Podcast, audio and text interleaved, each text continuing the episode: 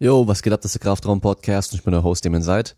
Mit der Folge Nummer achtundsiebzig und zu Gast habe ich den Raphael Gotzelig, dreifacher stärkster Mann Deutschlands. Also Strongman, dreimal deutsche Meister geworden im Strongman, war auch dieses Jahr bei den World's Strongest Man beim Wettkampf mit dabei, also das Größte überhaupt.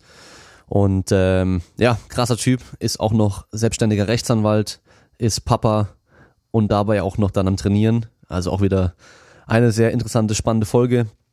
Hat auch schon ähm, Football gespielt und äh, es kommt was noch über Ninja Warrior, es kommt was über die W W E, also Wrestling. Also thematisch wieder sehr breit gefächert die Folge, so wie immer.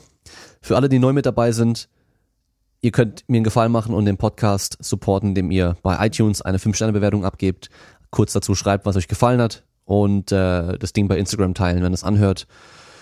Lass mich überlegen. Äh, ah genau, Patreon haben wir noch. Patreon.com slash Kraftraum. Da kann man auch supporten.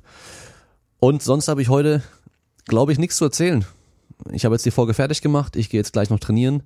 Ich habe, gut, doch, ich habe was Kurzes zu erzählen. Und zwar, ich habe äh, diese Woche meinen neuen Trainingszyklus angefangen. Den letzten vom Wettkampf vom Insanity Meet zwanzig neunzehn. Und äh, eigentlich habe ich immer dienstags, donnerstags, Samstag, Sonntag Training, aber die Woche ging es äh, von der Arbeit her und so nicht anders, dass ich mittwochs anfangen musste. Und dann habe ich eigentlich gedacht, okay, dann mache ich Mittwoch und Donnerstag. Ist zwar nicht ganz optimal, aber ich brauche auf jeden Fall nach Donnerstag einen Tag Pause, weil ich am Freitag wieder sehr schwer beuge und hebe.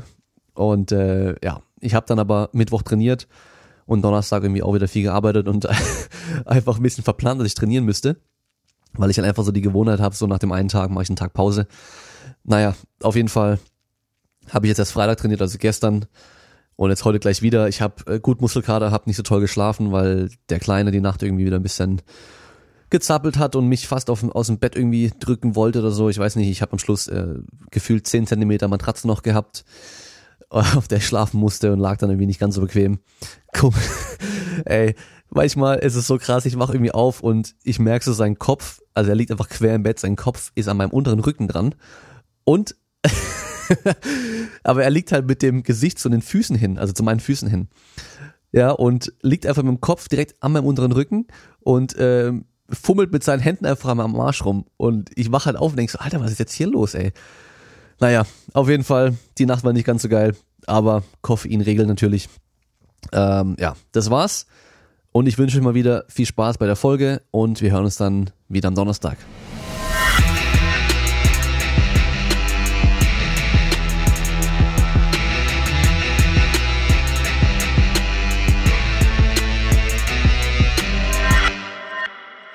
Das ist natürlich die Frage, wie wir loslegen. Ähm, ich habe deine Instagram-Stories, als du bei World's Strongest Man warst, immer angeschaut. Mhm. Und mir ist eine Sache aufgefallen, die du immer machst, bei jeder Story. Weißt du, was ich meine? Mhm.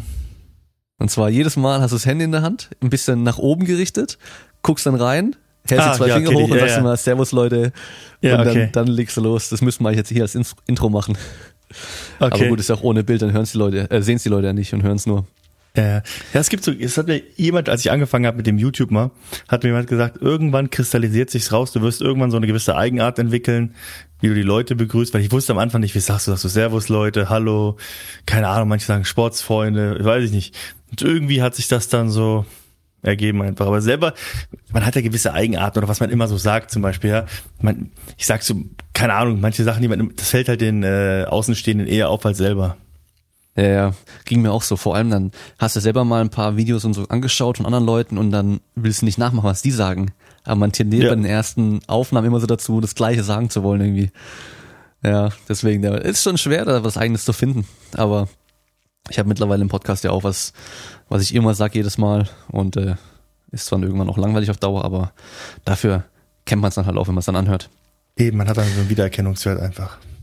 Genau, aber gut, ich sag mal, Wiedererkennungswert ist bei dir wahrscheinlich nicht so schwer. Äh, lass mich überlegen, doch, du bist auf jeden Fall der größte und schwerste Gast, den ich bisher hatte. Ich glaube zwei Meter okay. ganz genau, gell? Ja, ist immer unterschiedlich. Ja, sagen wir zwei Meter. Ich meine, das kommt auch immer aufs Training an. Wenn man jetzt schwer trainiert, ist man ein bisschen kleiner, in der Tat. Und wenn man mal ein bisschen, mal ein paar Tage Pause hat oder so, dann ist man wieder, wenn die Wandscheiben, sag ich mal, sich wieder mit Flüssigkeit vollgesaugt haben, ist man wieder zwei, drei Zentimeter größer. Ja, okay. Ja, aber zwei Meter und äh, gut, jetzt habe ich ein bisschen weniger Wettkampf. Mein maximales Wettkampfgewicht war hundertvierundsiebzig Kilo gewesen, was ich äh, hatte. Das war, glaube ich, so zu kurz nach der W S M müsste das gewesen sein. Jetzt natürlich bis jetzt wieder zehn, zwölf Kilo weniger. Okay, einfach damit du dich äh, wohler fühlst und angenehmer leben kannst oder weil du auch weniger trainierst? Ja, ich meine, ich mein, wenn man für Wettkämpfe trainiert, wie im W S M oder internationale Wettkämpfe, dann versucht man halt ein gewisses Essensschema einfach zu haben. Dann schaut man, dass man genügend Kalorien reinbekommt, genügend Eiweiß reinbekommt. Man füllt halt auch während des Trainings schon auf. Nach dem Training wird systematisch aufgefüllt. Und jetzt ist es einfach, jetzt spielt es einfach mal keine Rolle zum Beispiel. Jetzt ist es so, jetzt trainiere ich zum Beispiel mal auf nüchtern Magen, weil es nicht anders geht. Heute Morgen bin ich einfach direkt aufgestanden, bin einfach ins Studio gefahren, habe trainiert und habe jetzt erst danach gegessen. Dann, okay. dann schaut man halt einfach auch nicht so, auch wenn man zum Beispiel unterwegs jetzt einfach ist, ähm, muss es jetzt einfach nicht sein. Vorher war es wirklich getaktet, oh, ich muss jetzt meine Mahlzeit zu mir nehmen und äh, jetzt ist, oh mein Gott, dann isst man halt mal sechs Stunden nichts. Es ist halt einfach alltagsfreundlicher zurzeit. Mhm, ja, ja. Ja, klar. Da, es gibt ja auch diese Videos von den ganzen großen Strongmen, dann so ein Tag essen, zeigen sie ganz genau, was sie essen und wie oft und so weiter und genau, viele sagen ja auch, Genau, viele sagen ja auch, dass der härteste Teil von ihrem Job sozusagen dann das Essen eigentlich ist, weil sie sich halt echt zwingen müssen, so viel zu essen und äh, ja, alle irgendwie zehntausend Kalorien am Tag irgendwie zu sich nehmen, die meisten. Genau, also Weiß, das ist, ist in der Tat wirklich so, also das Training, na klar, das Training ist auch hart, aber das Training, sag ich mal, ist immer so der Spaßfaktor, weil es einfach, sonst würden wir den, sonst würden wir den Sport ja einfach nicht machen, wir lieben es, schwere Gewichte durch die Gegend zu tragen und zu quälen, aber das, sag ich mal, der unangenehmere Teil ist halt wirklich für die meisten so viele Kalorien einfach in sich reinzuschaufeln, ähm, insbesondere wenn zum Beispiel wir hier vierzig Grad haben, wie wir vor kurzem haben, dann fällt es wirklich immens schwer, äh, so viel Kalorien einfach in den Körper zu bekommen. Ich habe halt das Glück so ein bisschen, dass ich nicht so viele Kalorien brauche, mein Gewicht äh, relativ gut halten kann, beziehungsweise da steigt es ja gut. Ich bin so, ich würde mal sagen, zwischen fünftausend und achttausend Kalorien komme ich eigentlich in der Wettkampfphase ziemlich gut zurecht. Okay, ja krass. Ist natürlich auch immer abhängig davon, was man halt noch sonst macht, äh, arbeiten und so weiter, ob man genau, ich habe halt einen ja, klassischen Bürojob, also ich sitze halt mhm. eher meistens sitzende Tätigkeit, von daher verbrauche ich jetzt auch nicht so viel neben dem Sport. Ja, ist in dem Fall dann praktisch, gell? Das stimmt, ja. Ja. Ähm, apropos Job, ja, du bist ja Rechtsanwalt, gell? Genau. Wie kriegst du das unter einen Hut, dass du deinen äh, Profisport, kann man es ja schon nennen, weil du bist ja auf dem höchsten Level, mhm. ähm, mit der Arbeit vereinbaren kannst? Ist sehr schwer, muss man wirklich sagen. Also da braucht man jetzt keine Märchen zu erzählen. Es ist schwer. Ich habe das Glück, dass ich einen Teilzeitjob bei der Agentur für Arbeit habe und die wirklich wirklich sehr familienfreundlich sind und flexibel sind mit Gleitzeiten und man kann halt ein bisschen vorarbeiten, nacharbeiten und das macht es halt einem zum einen wirklich einfach. Man kann relativ kurzfristig Urlaub nehmen. Bei einem anderen Job würde das wahrscheinlich nicht funktionieren. Und dazu habe ich halt noch die selbstständige Rechtsanwaltstätigkeit, habe meine eigene Kanzlei. Ich kann mir halt meine Zeiten einteilen, wie ich möchte. Hört sich jetzt alles gut an, aber Fakt ist wirklich, in der Wettkampfphase, in den sechs Wochen, wo ich jetzt wirklich ständig unterwegs war, im w- beim W S M, bei der Arnolds äh, Pro-Serie war, die Deutschland, äh, in Deutschland Wettkämpfe gemacht habe, inklusive ähm, dem Finale in Deutschland. Die Akten sind liegen geblieben, ist Fakt. Also man muss sich wirklich Zeit nehmen. Das ist halt ein intensiver Beruf. Man hat einen Mandanten, den man vertritt, ob es jetzt Zivilprozess ist oder ob es jetzt Strafrecht ist. Man möchte halt wirklich das Bestmöglichste für den Mandanten rausholen. Und da muss man sich wirklich an die Akten setzen, da muss man recherchieren, da, da muss man hundertprozentig, genau wie beim Sport, da muss man einfach komplett dahinter sein. Und in den sechs Wochen leidet einfach sowas drunter, weil man einfach nicht die Möglichkeit hat. Man kann so, ich sag mal, das Wichtigste machen, ein bisschen Fristen verschieben. Genau, Fristen ist auch wieder das Thema. Als Rechtsanwalt hat man ständig mit Fristen zu tun. Man muss halt gucken, dass man nicht in die Haft gerät. Deswegen habe ich halt versucht, alles Mögliche immer so weit wie möglich zu verschieben bis nach den ganzen Wettkämpfen. Und das ist das, was ich jetzt halt hauptsächlich jetzt mache. Jetzt muss ich quasi die ganzen Sachen nacharbeiten nach der ganzen Wettkampfserie. Und der Hauptfokus liegt jetzt einfach ähm, auf der Rechtsanwaltstätigkeit, die Kanzlei ein bisschen auszubauen, äh, ein paar Schwerpunkte mir rauszusuchen und mich da zu fokussieren. Okay.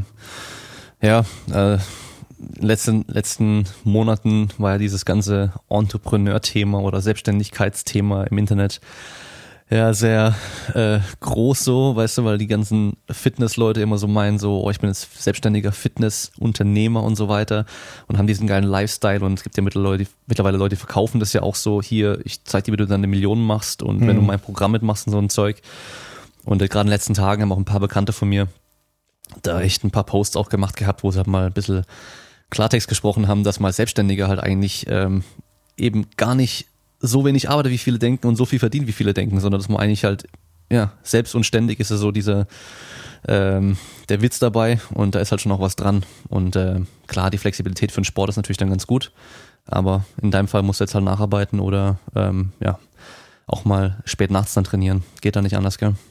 Ja, absolut. Wie gesagt, dazu kommt noch äh, das Familienleben, darf man nicht vergessen, was natürlich die oberste Priorität hat, wenn man Familienvater noch ist wie ich, ähm, kommt die Familie natürlich an erster Stelle, das darf man, wie gesagt, absolut nicht vergessen, das ist, muss auch noch eingebaut werden, und ähm, das, das ist jetzt das Schöne, wie gesagt, nach den ganzen Wettkampfphasen, dass ich jetzt, wie gesagt, Fokus liegt auf der Familie und dem Arbeitsleben. Aber wie du es nochmal zur Selbstständigkeit, ähm, ist es wirklich so, ich habe ja wirklich sehr viele Freunde, die mittlerweile selbstständig sind, äh, eigene Kanzleien haben. Es ist einfach verdammt viel Arbeit, ne? Also das ist, du bist vor allem als Rechtsanwalt, ist es fast ein vierundzwanzig Stunden, sieben Tage die Woche Job. Du musst für deinen Mandanten einfach ständig da sein. Die rufen an, die die haben Fragen. Äh, wenn man da nicht, wie gesagt, ständig da ist, suchen sich jemand anderen.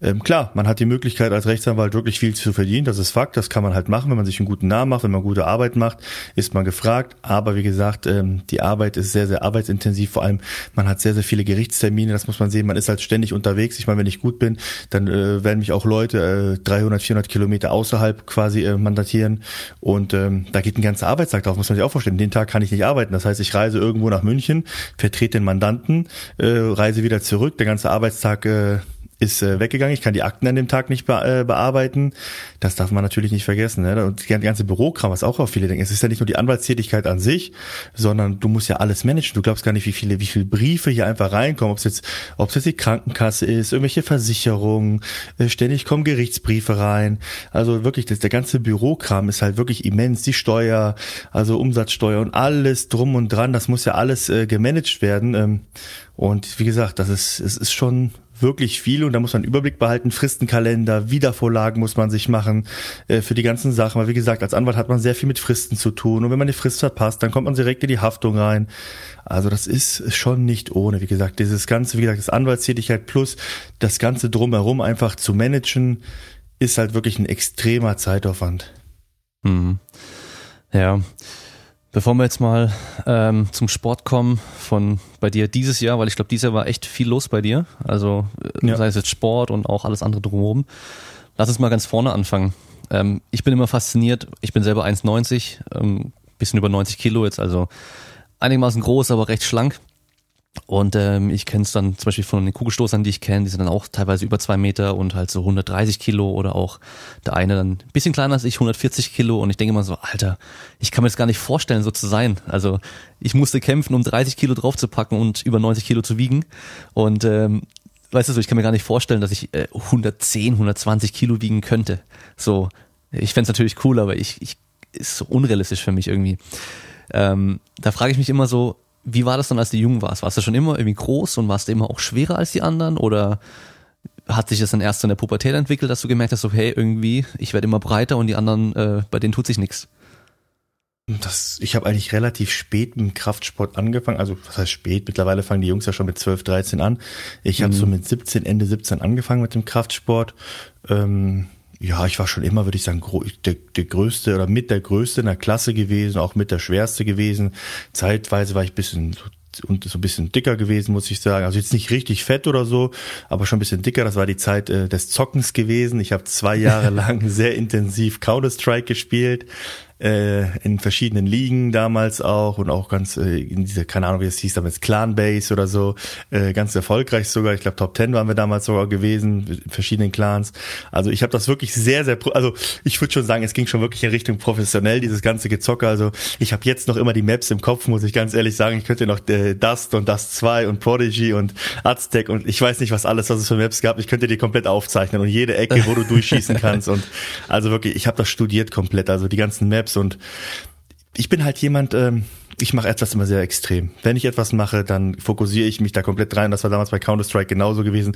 Ich saß in der Schule und habe äh, Pläne geschmiedet, ähm, wie wir gleich äh, heute Abend einen Clan War haben werden, wie wir die Taktik vorgehen, wie wir das machen, ähm, und habe alles komplett durchstrukturiert und äh, schon mir die Pläne in der Schulzeit gemacht. Also das war, da habe ich mich damit beschäftigt, aber so mit Mit äh, siebzehn kam dann so die Phase, da hat mich de, das Zocken nicht mehr so interessiert und natürlich dann kam, klar, das, das ist der erste Grund, äh, wieso man ein bisschen trainieren möchte, sind natürlich die Mädels, man möchte natürlich gut aussehen und ich glaube damals, muss ich ganz ehrlich sagen, war eins meiner Vorbilder, ich glaube der hieß äh, Peter Andre oder so.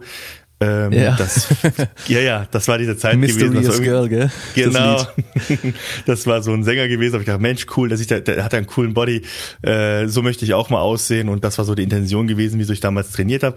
Dazu kam mit siebzehn genau, mein Vater hat von einem Bekannten, wir haben so einen Schrebergarten gehabt und er hat von einem Bekannten ähm, eine Hantelbank geschenkt bekommen. Und mein Onkel hat uns noch ein paar Gewichte geschweißt, also was geschweißt, hat, hat arbeitet in, in, in der Metall-Eisenindustrie und hat noch ein paar Gewichte gemacht. Die haben wir dann, dann hatten wir so ein bisschen sechzig, siebzig Kilogramm.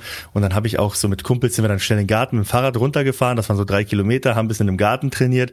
Und irgendwann habe ich gedacht, Mensch, das reicht mir nicht. Das war so ungefähr siebzehn, siebzehn Komma fünf. Jetzt müssen wir mal ähm, ins Fitnessstudio gehen. Habe mich dann im Fitnessstudio bei uns angemeldet. Und dann habe ich relativ schnell gemerkt, wie die Erfolge einfach kamen. Also beim Bankdrücken, ich weiß es nicht.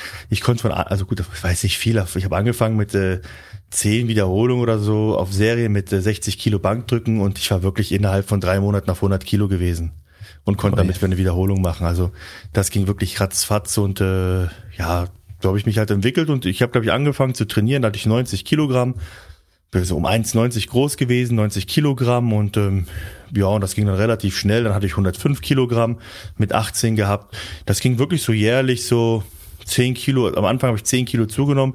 Ja, ich glaube so mit einundzwanzig hatte ich dann meine hundertsechzehn, hundertachtzehn Kilogramm gehabt und dann kam erstmal so die Bundeswehrzeit bei mir, die alles so ein bisschen kaputt gemacht hat. Da war so quasi ein Jahr lang äh, kein Training richtig angesagt, weil es einfach nicht möglich war. Mhm, okay. Und ähm, sportlich hast du dann wahrscheinlich in der Counter-Strike-Zeit erstmal gar nichts gemacht gehabt? Nee, und kurz vor der Counter Kurz vor der Counter-Strike-Zeit war ich ganz erfolgreich im Tischtennis gewesen. Ich glaube, mit zwölf oder dreizehn habe ich Tischtennis gespielt. Ja, war auch in Trainingslagern gewesen von der ersten Bundesliga in Grenzau und woanders noch.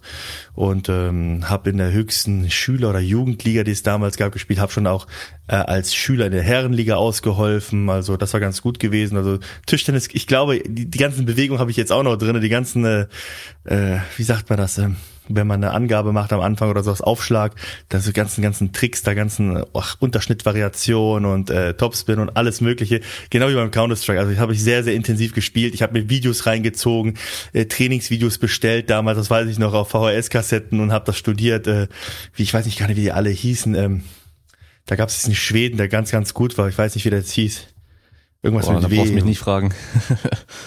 Waldner, glaube ich, hieß er. Ich bin mir jetzt nicht ganz sicher. Auf jeden Fall äh, habe ich die ganzen Jungs alle studiert und habe auch wirklich extrem ganz gut gespielt. Die Chancen waren auch ganz gut gewesen, da wirklich weiter erfolgreich zu sein. Aber wie gesagt, dann kam einfach der Kraftsport oder Counter-Strike erstmal und dann kam Ka- der Kraftsport und äh, ja, und da bin ich halt dabei geblieben. Also dann hast du auch dann Kraftsport angefangen und auch direkt durchgezogen und keine anderen Sportarten noch mehr gemacht?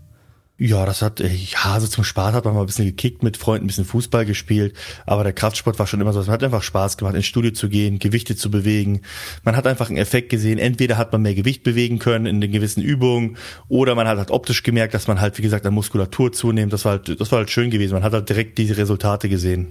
Mhm. Hast du damals dann auch äh, Kumpels gehabt, die dann regelmäßig mit dir trainiert haben? Ja, das hat immer gewechselt. Also ich hatte, ich habe schon immer Trainingspartner verschiedene gehabt. Äh, am Anfang im Fitnessstudio war das mein Freund Benjamin gewesen, mit dem ich auch zusammen Abitur gemacht habe. Ähm, mit dem habe ich am Anfang ein oder zwei Jahre haben wir zusammen trainiert in der Abiturzeit. Äh, danach hat das halt gewechselt. Dann bin ich nach Essen gezogen zum Studieren. Dann hatte ich wieder einen anderen Trainingspartner gehabt, mit dem ich ein Jahr lang oder, läng- oder eineinhalb Jahre trainiert habe. Es hat immer gewechselt, immer wieder hatte ich halt meine Trainingspartner gehabt, mit denen ich zusammen trainiert habe, weil ich für mich immer gemerkt habe, wenn ich zusammen mit jemandem trainiere, der wirklich auch ambitioniert ist, dass man dann einfach sich gegenseitig pusht und die Erfolge einfach wesentlich besser sind, als wenn man einfach nur alleine ins Studio geht. Mhm. Hast du da dann auch einen Unterschied gemerkt zwischen denen mit ihrem Trainingserfolg und deinem Trainingserfolg, dass es bei dir ein bisschen schneller ging oder war das damals auch ähnlich?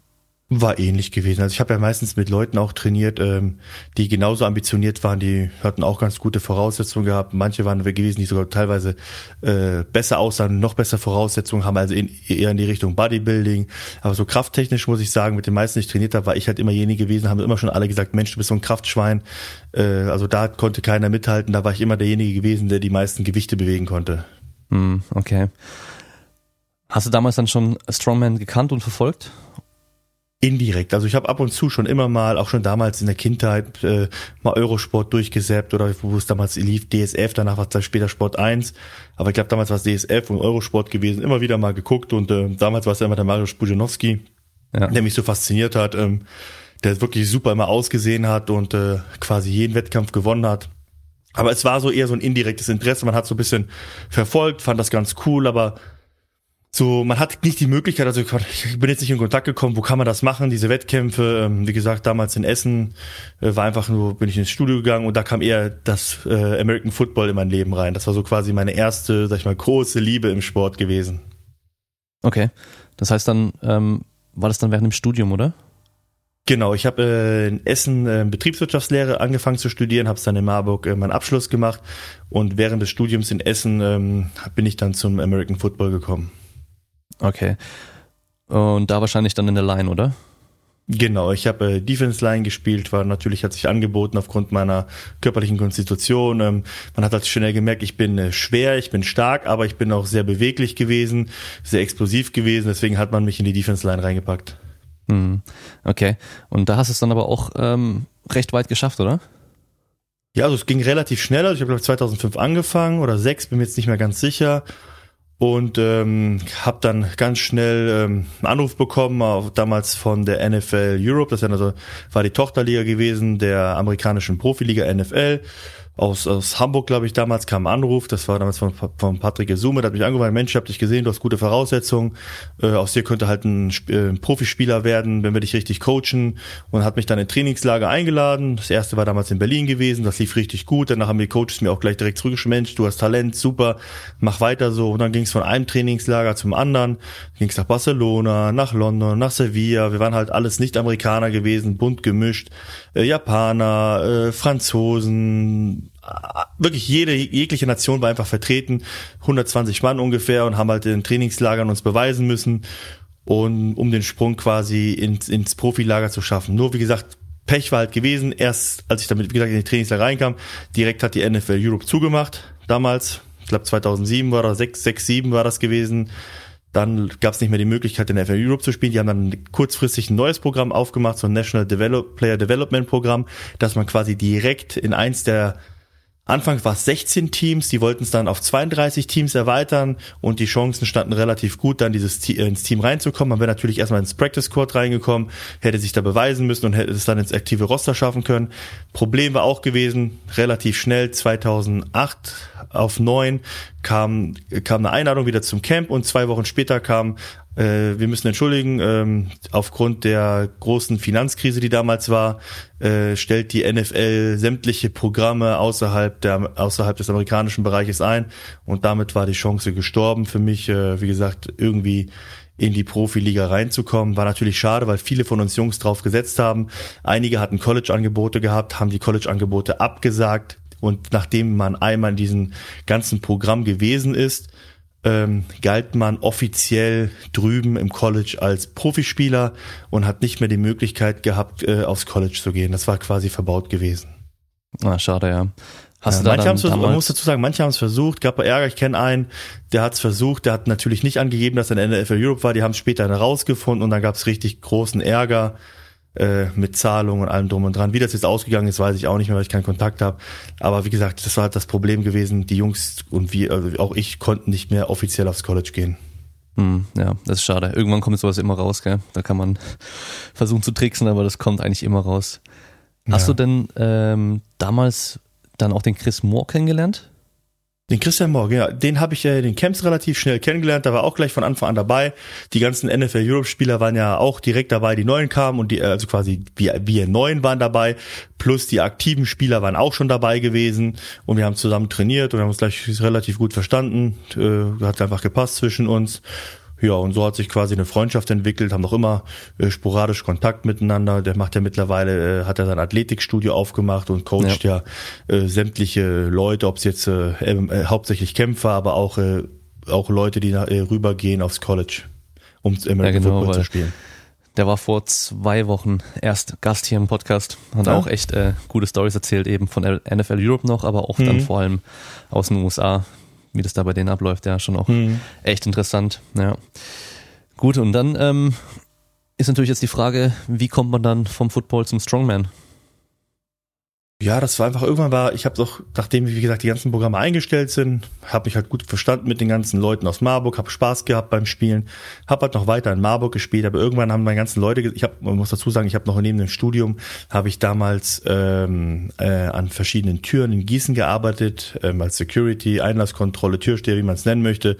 Es war halt gutes Geld gewesen neben dem Studium, weil ich wollte halt einfach unabhängig sein während des Studiums, wollte, ich wollte halt ein gutes Leben halt haben, mir Sachen finanzieren können, die ich brauche, vor allem für den Sport. Und ähm, dann habe ich einfach gemerkt, dass mir dieses Football einfach so ein bisschen Dorn im Auge war. Meistens arbeitet man ja natürlich am Wochenende, Freitag, Samstag, bei uns auch Sonntag. Bei uns war es leider so gewesen, dass ich am Wochenende meistens weg musste wegen Spielen nach München, nach Stuttgart, nach Kiel, teilweise mit Übernachtung. Und ich meine, teil und Geld hat man dafür nicht bekommen, es ist halt ein Amateursport, aber Geld ist quasi flöten gegangen, Geld, was ich hätte verdienen äh, können.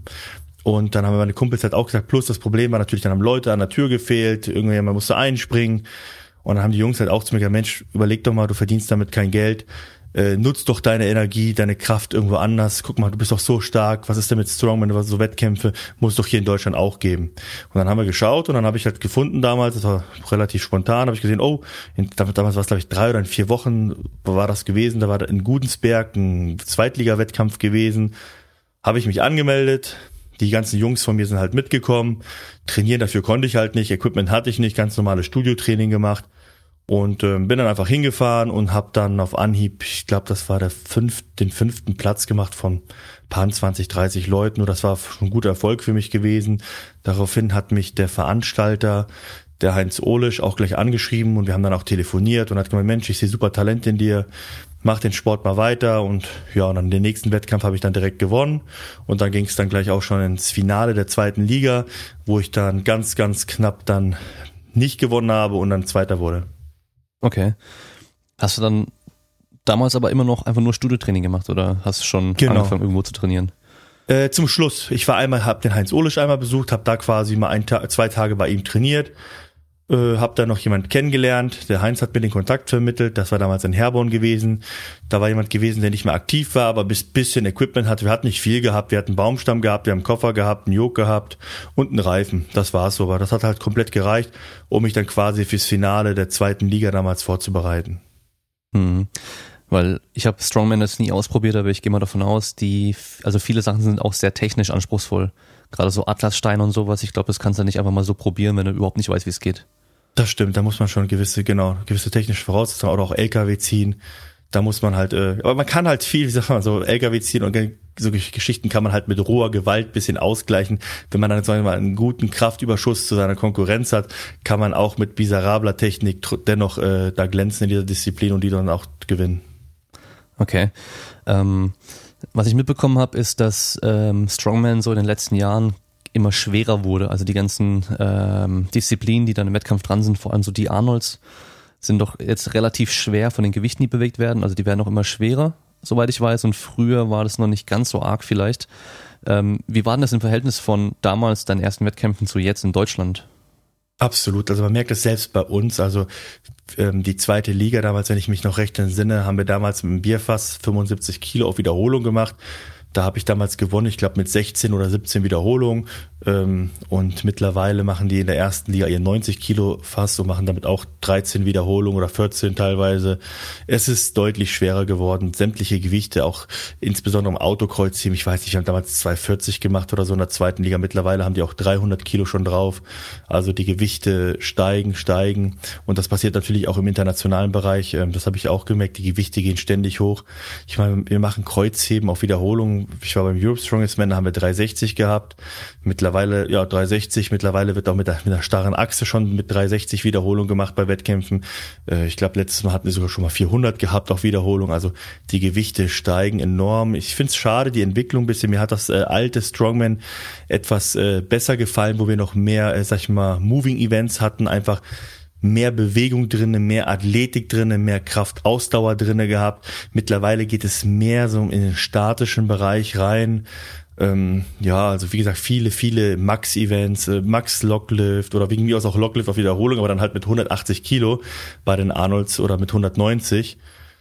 Äh, teilweise, genau, teilweise hatten wir schon zweihundertfünf, glaube ich, gehabt, als äh, Savickas damals noch gewonnen hat und noch dominiert hat, waren es, glaube ich, zweihundert. Dann, ich meine, das ist halt, ich, der Savickas macht damit vier Wiederholungen, äh, paar machen vielleicht eine und der Rest hat null, eine Nullrunde. Dann haben sie dann die hundertfünfundsiebziger, den Kleinlock noch eingeführt, dass die anderen sich quasi die Nullrunde gemacht haben, noch, noch, noch, noch separieren können, die Platzierung.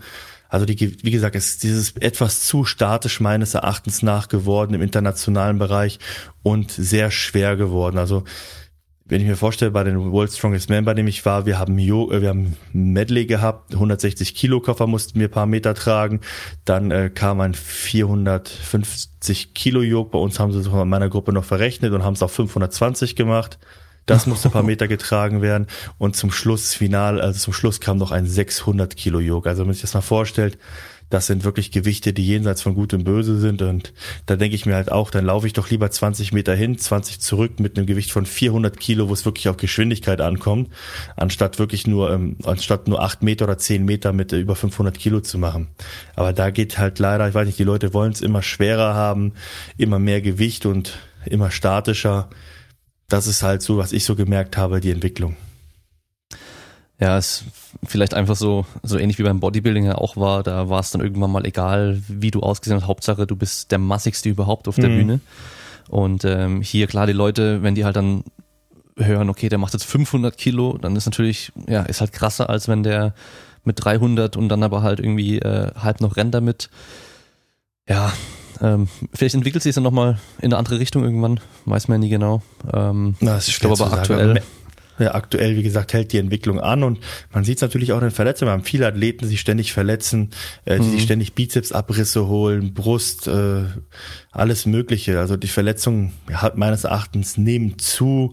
Äh, Savickas hat sich damals einen Nerv eingeklemmt und ich glaube, der, der Martin Licis hat sich auch schon mal einen Nerv eingeklemmt, alles durch dieses schwere Jog, was hinten halt wirklich alles, mhm. alles zusammenquetscht dir auf dem Rücken. Da musst du ja auch sehen, ähm, wir haben ja nicht immer einen perfekten Untergrund, auf dem wir laufen.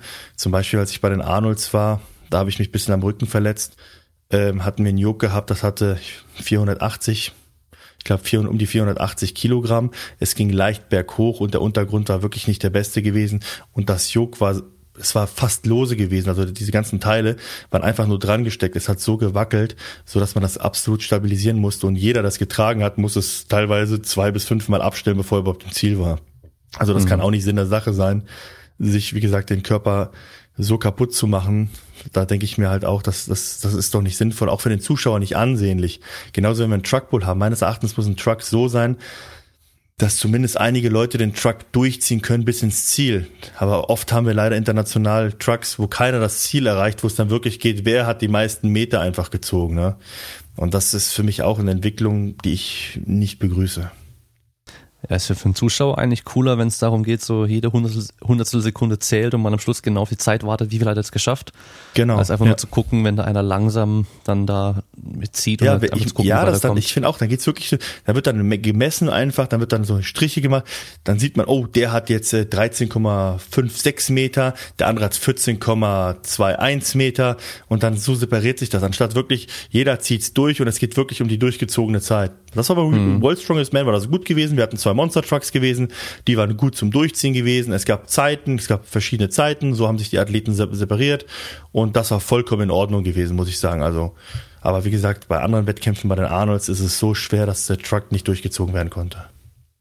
Ja, ja, ich weiß noch, ähm, früher auf Eurosport eben mit äh, Mariusz Pudzianowski, da hat man die halt auch noch fast bei jedem Event auch rennen sehen. Also ja. die sind ja dann zu den Steinen gesprintet und dann von Stein zu Stein gesprungen, wenn sie dann einen oben hatten, dann auf zum nächsten gleichen halt so schnell wie es ging. Mhm. Das ähm, das war ja so dieses Athletische einfach noch. Und äh, genau. ja, ich meine, gut, jetzt hast du halt auch echt so ein, ein paar Monster einfach so an der Spitze oben, die halt einfach körperlich, die kannst du mit früher nicht mehr vergleichen.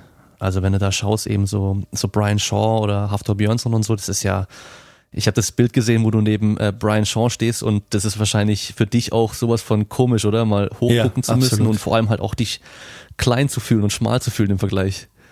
Ja, muss ich mal vorstellen, so ein Brian Shaw, die, die Top-Jungs wiegen ja zweihundert Kilo. Ich glaube, Brian Shaw hat sogar schon mal zweihundertzehn Kilogramm gehabt.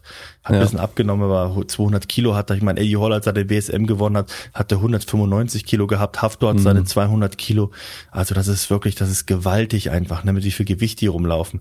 Ich meine, Pudzianowski hatte hundertvierzig Kilo gehabt, wenn es hochkommt. hundertfünfunddreißig, hundertvierzig. Gut, es gibt auch Ausnahmen, darf man nicht vergessen. Wir haben zum Beispiel jemanden, äh, Mateusz Kiliszkowski haben wir zum Beispiel, der ist fast jeden Wettkampf dominiert zurzeit.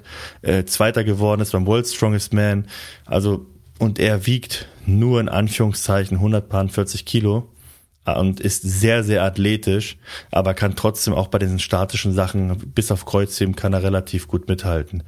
Mhm. Aber wie gesagt, ich finde es, diese die Entwicklung gefällt mir nicht, auch, auch beim, beim, beim, im Finale zum Beispiel beim, beim Squatten haben sie nochmal auf dreihundertvierzig Kilo hochgelegt, auf Wiederholung, und das sieht schon einfach nicht schön aus, die Wiederholung, die die Jungs da machen, das ist wirklich... Da werden auch nicht viele gemacht. Da denke ich mir halt auch, macht so, dass der Beste seine seine zwölf bis fünfzehn Wiederholungen machen kann. Das ist immer so, wo ich sage, das ist das ist top, auch beim Autokreuzheben. Gut, Autokreuzheben, glaube ich, haben die besten zehn Wiederholungen gemacht diesmal. Das war das war in Ordnung gewesen, das Gewicht. Muss man sagen, mhm. das war ein Gewicht, was in Ordnung gewesen ist. Aber sonst, wie gesagt, wird teilweise wirklich übertrieben. Bei den Arnos muss man sich mal vorstellen, haben sie, glaube ich, mal Yoke Race gehabt. Bale-Tot oder wie das da hieß, ähm, mit diesen mit diesen riesigen Heuhaufen oder was das da gewesen sein soll. Und das hat, glaube ich, fast sechs, äh, die siebenhundert Kilogramm gehabt. Damit mussten sie zwar nur zwei, drei Meter machen, aber ich finde, das ist einfach, das sieht, sieht auch nicht mehr schön einfach aus. Das, das hat man, weiß ich nicht.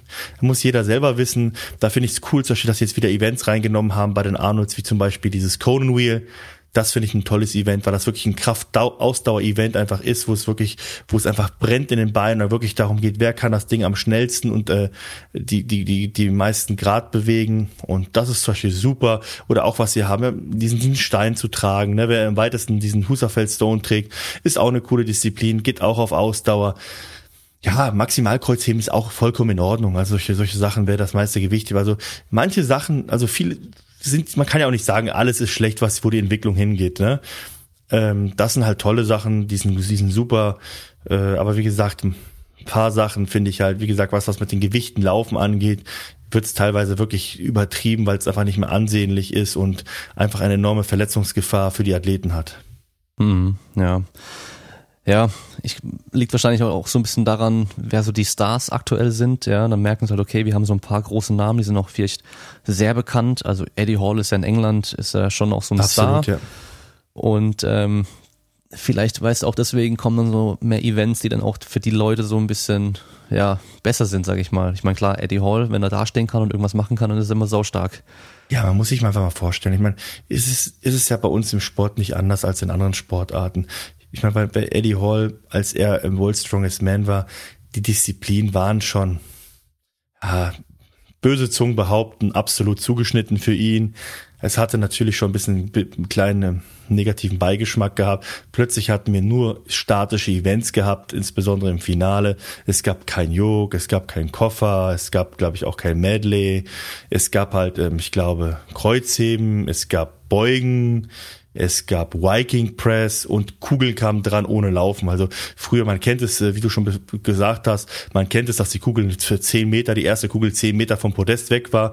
Man musste die Kugel aufheben, man musste hinlaufen, und so war das halt immer mit, mit Laufen halt verbunden. Und jetzt auf einmal waren die Kugeln, standen direkt vor dem Podest. Das Laufen wurde halt eliminiert. Es war halt ein bisschen merkwürdig gewesen, als er, wie gesagt, World's Strongest Man war, dass auf einmal, wie gesagt, diese ganzen Moving Events plötzlich im Finale nicht stattgefunden haben.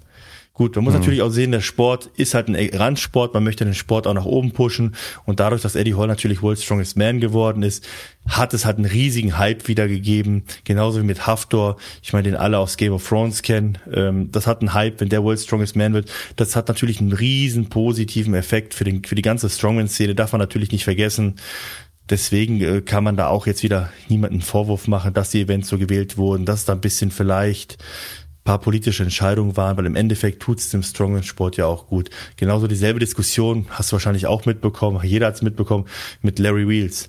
Dass Larry Wheels plötzlich eingeladen wird ähm, zu einem Wettkampf, wo sich jeder Strongman quasi nachsehnt, was eine große Ehre ist beim, ich weiß nicht, ob es fast der Europe's Strongest Man oder es, es war auf jeden Fall ein Giants Live Wettkampf gewesen, die, wo jeder gerne hin möchte, die sind einfach super. Ich war auch bei einem gewesen damals beim Europe's Strongest Man. Man tritt in der Arena an bei zwölftausend plus Zuschauern, also es ist einfach wahnsinnig, mit Pyrotechnik, mit, mit Leinwänden, mit Musik, mit Eintrittsmusik, man fühlt sich da wirklich wie ein Superstar, so tolles Dings. Da wird dann Larry Wheels eingeladen, der noch nie irgendwas im Strongman gemacht hat, aber Fakt ist, Larry Wheels hat einfach einen riesen Bekanntheitsgrad in den sozialen Netzwerken. Man kennt ihn einfach und Fakt ist auch, er überzeugt auch mit Leistung. Es ist nicht nur jemand, der dumm schwätzt einfach, irgendein YouTuber, den wir so, die wir zahlreich mittlerweile haben in ganzen sozialen Netzwerken, sondern es ist halt wirklich jemand, der durch Leistung überzeugen kann. Und das hat er auch bewiesen bei dem Wettkampf. Ne? Jemand, der nach einer kurzen Zeit einen zweihunderter Lock drücken kann, da muss man sagen, Hut ab. Das ist, wie gesagt, deswegen finde ich die Entscheidung vollkommen legitim. Ich kann die Leute verstehen aus dem Strongman-Bereich, die da ein bisschen negativ ähm, ja, negativ äh, eingestellt waren dem bezüglich, aber es war eine gute Entscheidung gewesen, Larry Wheels da einzuladen, ihn mitmachen zu lassen, wie gesagt, weil er einfach wieder den Strongman-Sport nochmal einen riesen Hype, einen riesen Push einfach gegeben hat und man sieht, dass er auch im Strongman-Sport jetzt weiter geblieben ist, er trainiert weiterhin, hatte glaube ich jetzt eine kleine Bizepsverletzung gehabt, weswegen er irgendwo nicht starten konnte. Aber man sieht, dass er es ja ernst nimmt mit dem Sport. Er trainiert mit den ganzen Profis. Er ist zum Hafþór gereist. Er hat sich da ein bisschen vorbereitet. Also das ist kein Dummschwätzer, wie gesagt, irgend so ein YouTuber, äh, die es da zahlreich gibt, die dann einfach so mal sowas einfach mal nebenbei machen, um noch mehr Klicks zu generieren. Sondern es ist wirklich ein Athlet, der Leistung bringt, der für den Sport lebt und der jetzt, wie gesagt, sich auch fokussiert auf den Strongman-Sport. Hm. Ja, das habe ich ähm, natürlich auch mitbekommen und verfolgt gehabt und ähm, habe dann natürlich auch am Anfang so gedacht, okay, was macht der jetzt, was will der jetzt mit Strongman so ein bisschen? So auf den allerersten Blick, weil man kennt ihn halt als extrem definierter, ähm, sieht er aus wie ein Bodybuilder, er hat auch einen Bodybuilding-Wettkampf gemacht, ich glaube letztes Jahr war das und ja. äh, kurz danach dann jetzt eben Strongman und ich weiß nicht, ob du den auch äh, kennst, äh, Juji Mufu auf YouTube. Ja, so, hab ich auch schon mal gehört. Der genau. hat Der hat immer diese Spagat zwischen den Stühlen gemacht mit der Hand über Kopf ja. und sowas. Genau. Der, der hat ja erst nur so Clown-Zeugs gemacht, also solche ja, verrückten Videos, aber mittlerweile machen die sehr viel eben so Richtung Strongman und Griffkraft mhm. und Armwrestling und äh, haben dann eben auch mit Larry Wheels Sachen gemacht, mit Hafþór Björnsson und Brian Shaw und so. Und äh, man merkt einfach, okay, jetzt die Leute haben jetzt wieder so Strongman ähm, im Blick einfach und man, man sieht auch immer wieder einfach äh, Strongman, einfach generell mal. Und es war ja vor ein paar Jahren, weiß nicht, ich war da in der Szene trotzdem aktiv und ich habe da nichts mitbekommen irgendwie. Also gar nicht, das war ja. zeitlang wie ausgestorben. Natürlich äh, profitiert auch Strongman davon, von diesem riesigen Crossfit-Hype, muss man auch sagen. Ne? Also man merkt, dass diese ganze Crossfit, was Amerika riesengroß einfach ist, diese ganzen Crossfit-Games, das ist ja wahnsinnig, wie die organisiert sind, wie viel Geld da drin steckt, wie viel wie viel Investoren, Sponsoren dahinter sind. Ähm, das natürlich ist auch ein, ein Grund, äh, das pusht natürlich auch, da sind halt Elemente aus dem Strongman-Sport mit dabei.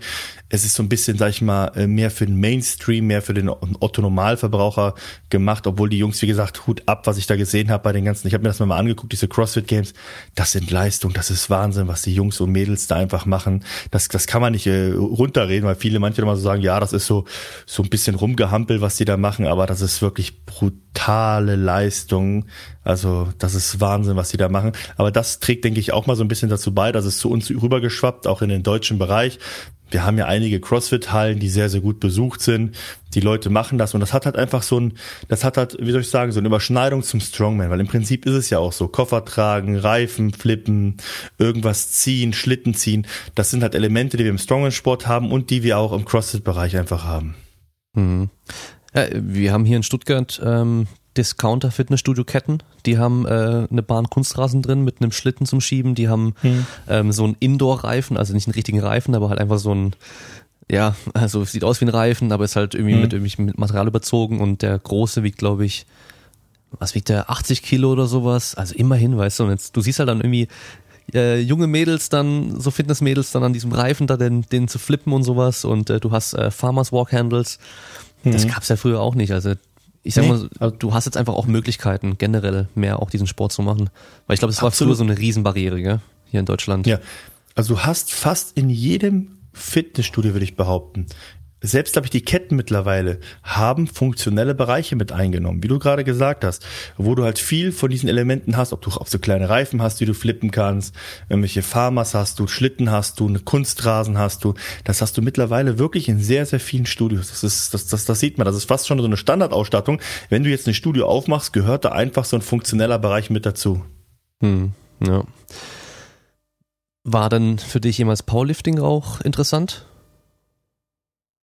Ich habe mich damit nie wirklich auseinandergesetzt. Also ich war im Stronger-Bereich. Ich, klar hat man mal angedacht, Mensch, mach mal einen Bankdrückwettkampf oder Kreuzheben. Aber irgendwie, ich war auch kurz davor, ich muss sagen, ich wollte letztes Jahr, ähm, ich war schon zwei oder dreimal eingeladen worden. Es, oh, wie heißt dieser Wettkampf? Es gibt so ein Einladungsturnier. Ich glaube, das findet immer im Oktober statt in Bayern. Da, die laden auch immer so Stars ein. Die hatten wir den Schivljakov gehabt. Ähm... Wie heißt das jetzt? Fällt mir der Name leider nicht mehr ein. Puh, keine Ahnung. Ist es ähm, aber Benefiz oder? Ja, das ist, nee, nicht Benefiz, das ist ein Einladungswettkampf. Ich überlege gerade, wie der heißt. Das gibt's doch gar nicht. Black, irgendwas mit Black, glaube ich. Die haben Puh, letztens... Äh, ich muss sagen, da kennen wir nicht so aus mit den verschiedenen Wettkämpfen, die wir hier haben. Ja, das ist, es ist auch nicht ganz so strikt wie bei den Powerliftern. Man mhm. kann auch mit ab, glaube ich, ab drei achtzig darf man mit Zughilfen ziehen. Okay. Und ähm, da habe ich mich, da wollte ich eigentlich Kreuzheben machen. Ich glaube, Bankdrücken und Kreuzheben war da nur, Kniebeugen war da nicht dran. Aber da bin ich leider krank geworden und dann konnte ich mich da nicht richtig drauf vorbereiten. Deswegen ist das leider flach gefallen. Aber wie gesagt, angedacht war es mal gewesen, mal so einen Wettkampf mitzumachen. Aber so ein reiner Powerlifting-Wettkampf, zurzeit wird mich das nicht reizen. Ich weiß es nicht. Das ist halt eine ganz andere Vorbereitung als im Strongman. Wir dürfen kein, du darfst, du darfst keine Zughilfen benutzen, die wir halt machen. Man müsste sich, also ich mache, ich habe Bankdrücken bis jetzt immer ein bisschen gemieden, hab's halt immer nur so ein bisschen leicht gemacht. Man müsste sich komplett da wieder reinfinden. Ins Bankdrücken ist ja auch eine sehr technische Sache, da kann man auch mit Technik sehr, sehr viel rausholen. Weiß nicht, vielleicht wird's irgendwann mal irgend. Ich meine, es gibt viele Sachen, Herausforderungen im Sport. Wenn man Sportler ist, gibt es einfach viele Sachen. Ne? Ich meine, hat man jetzt gesehen, zum Beispiel beim Terry Hollins, hat man gesehen, seiner, der auch ein super Strongman gewesen. Ich glaube, zweimal war er äh, Dritter gewesen, also Podiumsplatz beim World's Strongest Man im Finale.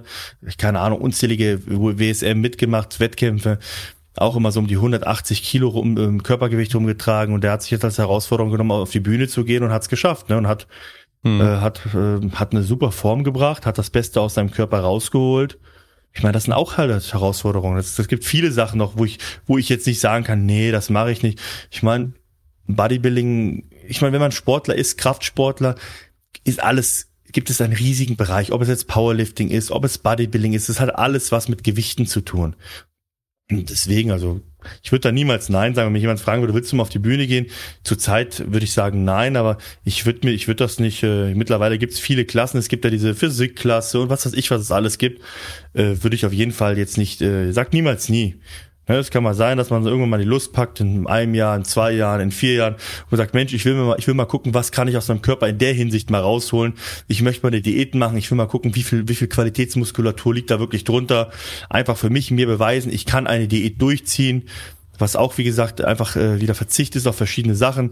Das kann ich, das mache ich und dann beweist man sich selber einfach für sich und zieht das durch. Genauso im Powerlifting, dass man sagt, Mensch, ich bin stark. Jetzt bereite ich mich einfach mal einen Powerlifting-Wettkampf vor. Äh, das kann durchaus sein, dass man das mal in Erwägung zieht, aber zurzeit ist es jetzt also kein Ziel, was in greifbarer Nähe ist. Hm. Hast du dann ähm, so grobe Werte im Kopf, was du im Powerlifting so im Training vielleicht auch machst? Also gerade bei den es ist schwer. Ich, ich habe mit, ich hab mit Zughilfen gezogen und ich hitche. Ich habe vierhunderter Achse gezogen, ich habe mhm. vierhundert Kilo offiziell mit einer Stange gezogen, ich hatte vierhundertzwanzig schon auf den Knien gehabt. Also war in der Lage, ich würde sagen, so mehr oder weniger, jetzt war ich sehr, sehr stark, wäre in der Lage gewesen, mit einer Stange vierhundertzwanzig Kilo zu ziehen. Aber man darf halt unter Strongman-Reglement, ne? Das darf man halt nicht hm. vergessen, ne? vierhundertzwanzig Kilo unter Strongman-Reglement wäre wahrscheinlich möglich gewesen, jetzt am Ende, wo ich mal, wo ich ziemlich stark war. Aber Powerlifting ist halt wieder was ganz anderes. Das, das ist halt, das kann man nicht transformieren. Vielleicht würde es relativ schnell funktionieren, mit einem Kreuzgriff da sich reinzufinden. Es, deswegen kann man da keine Aussagen treffen. Bankdrücken habe ich auch zum Spaß gemacht. Da habe ich auch, wo ich es mal kurz gemacht habe, was habe ich da gemacht? Ich glaube zwei vierzig, zwei, drei Mal gedrückt, zweihundertacht Wiederholungen, so ungefähr. Aber das war jetzt auch keine Wettkampfdings, ne? Wettkampf muss halt mit der Pause auf der Brust gemacht mhm. werden. Das sind halt, das sind halt Sachen, die kann man halt nicht transformieren. Kniebeugen habe ich jetzt nicht wirklich gemacht. Die Frage ist, ich habe Kniebeugen gemacht. Mit was habe ich es gemacht? Mit der Safety Bar, mit dreihundert Kilo auf paar Wiederholungen. War nicht ganz neunzig Grad gewesen. ist halt auch wieder die Frage, wie viel, wie viel entspricht das jetzt äh, mit der Stange? Weiß ich nicht, vielleicht einmal drei zwanzig oder sowas, drei vierzig, ist, ist es schwer. Man muss, da eine, es war auch ohne Wickelbandagen gewesen, die meisten ziehen ja Wickelbandagen nochmal an. Deswegen ist es, ist es schwer, diese Werte in, sag ich mal, in, in, ins Powerlifting zu, zu transformieren. Das kann man nur machen, indem man halt einfach Powerlifting macht, weil im Endeffekt zählt wirklich nur das Gewicht, was ich an Tag X an einem Wettkampf gültig bewege. Das ist das, was ich im Training bewege oder was ich denke, bewegen zu können. Das ist irrelevant einfach. Hm, okay. Ja, ist, ist schon einfach generell was anderes, muss man auch mal bedenken. Ja, ähm, genauso, ich meine, klar, Gewichtheben wäre jetzt nochmal ein Kraftsport, den man machen könnte. Aber das ist natürlich ja, nochmal sehr viel technischer. Genau, ich denke, Gewichtheben ist der Zug abgefahren. Das ist eine sehr, sehr technisch komplexe ähm, Sportart, die ich finde, die musst du von Anfang an, die musst du in jungen Jahren, musst du diese ganzen komplexen Bewegungsablauf lernen und verinnerlichen, so wie man Fahrradfahren irgendwann mit vier, fünf Jahren gelernt hat. Das muss einfach verinnerlicht werden. Ich denke, das ist, klar kann man Gewichtheben zum Spaß mal machen, das wird funktionieren, aber jetzt auf hohem Level keine Chance. Nicht umsonst sind die ganzen Gewichtheber eigentlich relativ junge Kerle, wie man sieht, zwischen zwanzig und fünfundzwanzig meistens, äh, fangen halt mit vierzehn, fünfzehn mit dem Gewichtheben an, ähm, Deswegen, viele gehen ja dann rüber. Ich meine, wir haben zum Beispiel, man kennt ja auch im Strongman-Bereich den Koklaev wahrscheinlich, genau, ein erfolgreicher ja. Gewichtheber gewesen, der dann quasi in Strongman-Sport gegangen ist. Und früher war das gang und gäbe ja gewesen. Früher war ja Strongman eher so konzipiert, dass Leute aus aktiven Sportarten kamen, ob es jetzt Ringen war, ob es jetzt Powerlifting war, äh, ob es jetzt, wie gesagt, Gewichtheben war und dann quasi so mit Mitte zwanzig, Ende, Ende zwanzig fertig waren in dieser Sportart und dann quasi im Strongman-Bereich reingekommen sind. Hm. Ja, Mischa Kuklaev ist mir jetzt eben auch nochmal eingefallen, der ist ja eigentlich so ein Kraftsport-Superstar, muss man sagen, also ein Allrounder, weil mhm. er hat ja echt Gewichtheben richtig gut gemacht, Powerlifting hat er ja auch gemacht und mhm. halt eben auch noch ja. Strongman, auch ziemlich gut. Der war schon, ja, war schon ein krasser Typ damals, aber ich habe jetzt auch schon seit Jahren nichts mehr von dem gesehen oder gehört irgendwie. Oh, man hört ja. was von, ja, ich, ich weiß nicht genau was, ob er jetzt verletzt war, mhm. ähm, der macht, glaube ich, sein Geld einfach so mit, mit, mit, der arbeitet viel mit, äh, mit dem, ähm, mit dem Klockhoff zusammen, die machen so ein paar Weightlifting, Crossfit-Seminare. Ja. Ich dachte, das ist ziemlich krass abgenommen, habe ich gesehen im Instagram und macht jetzt Box bisschen, macht bisschen Kampfsport. Ja, also ich denke mal nicht, dass er zurückkommen wird in, in den Strongman-Bereich. Hat sich auch ein paar Verletzungen, glaube ich, ein paar Abrisse zuge- zugezogen. Ich denke mal, der wird jetzt da bleiben und sein Geld machen in dem mhm. Bereich, wo er ja. jetzt einfach tätig ist.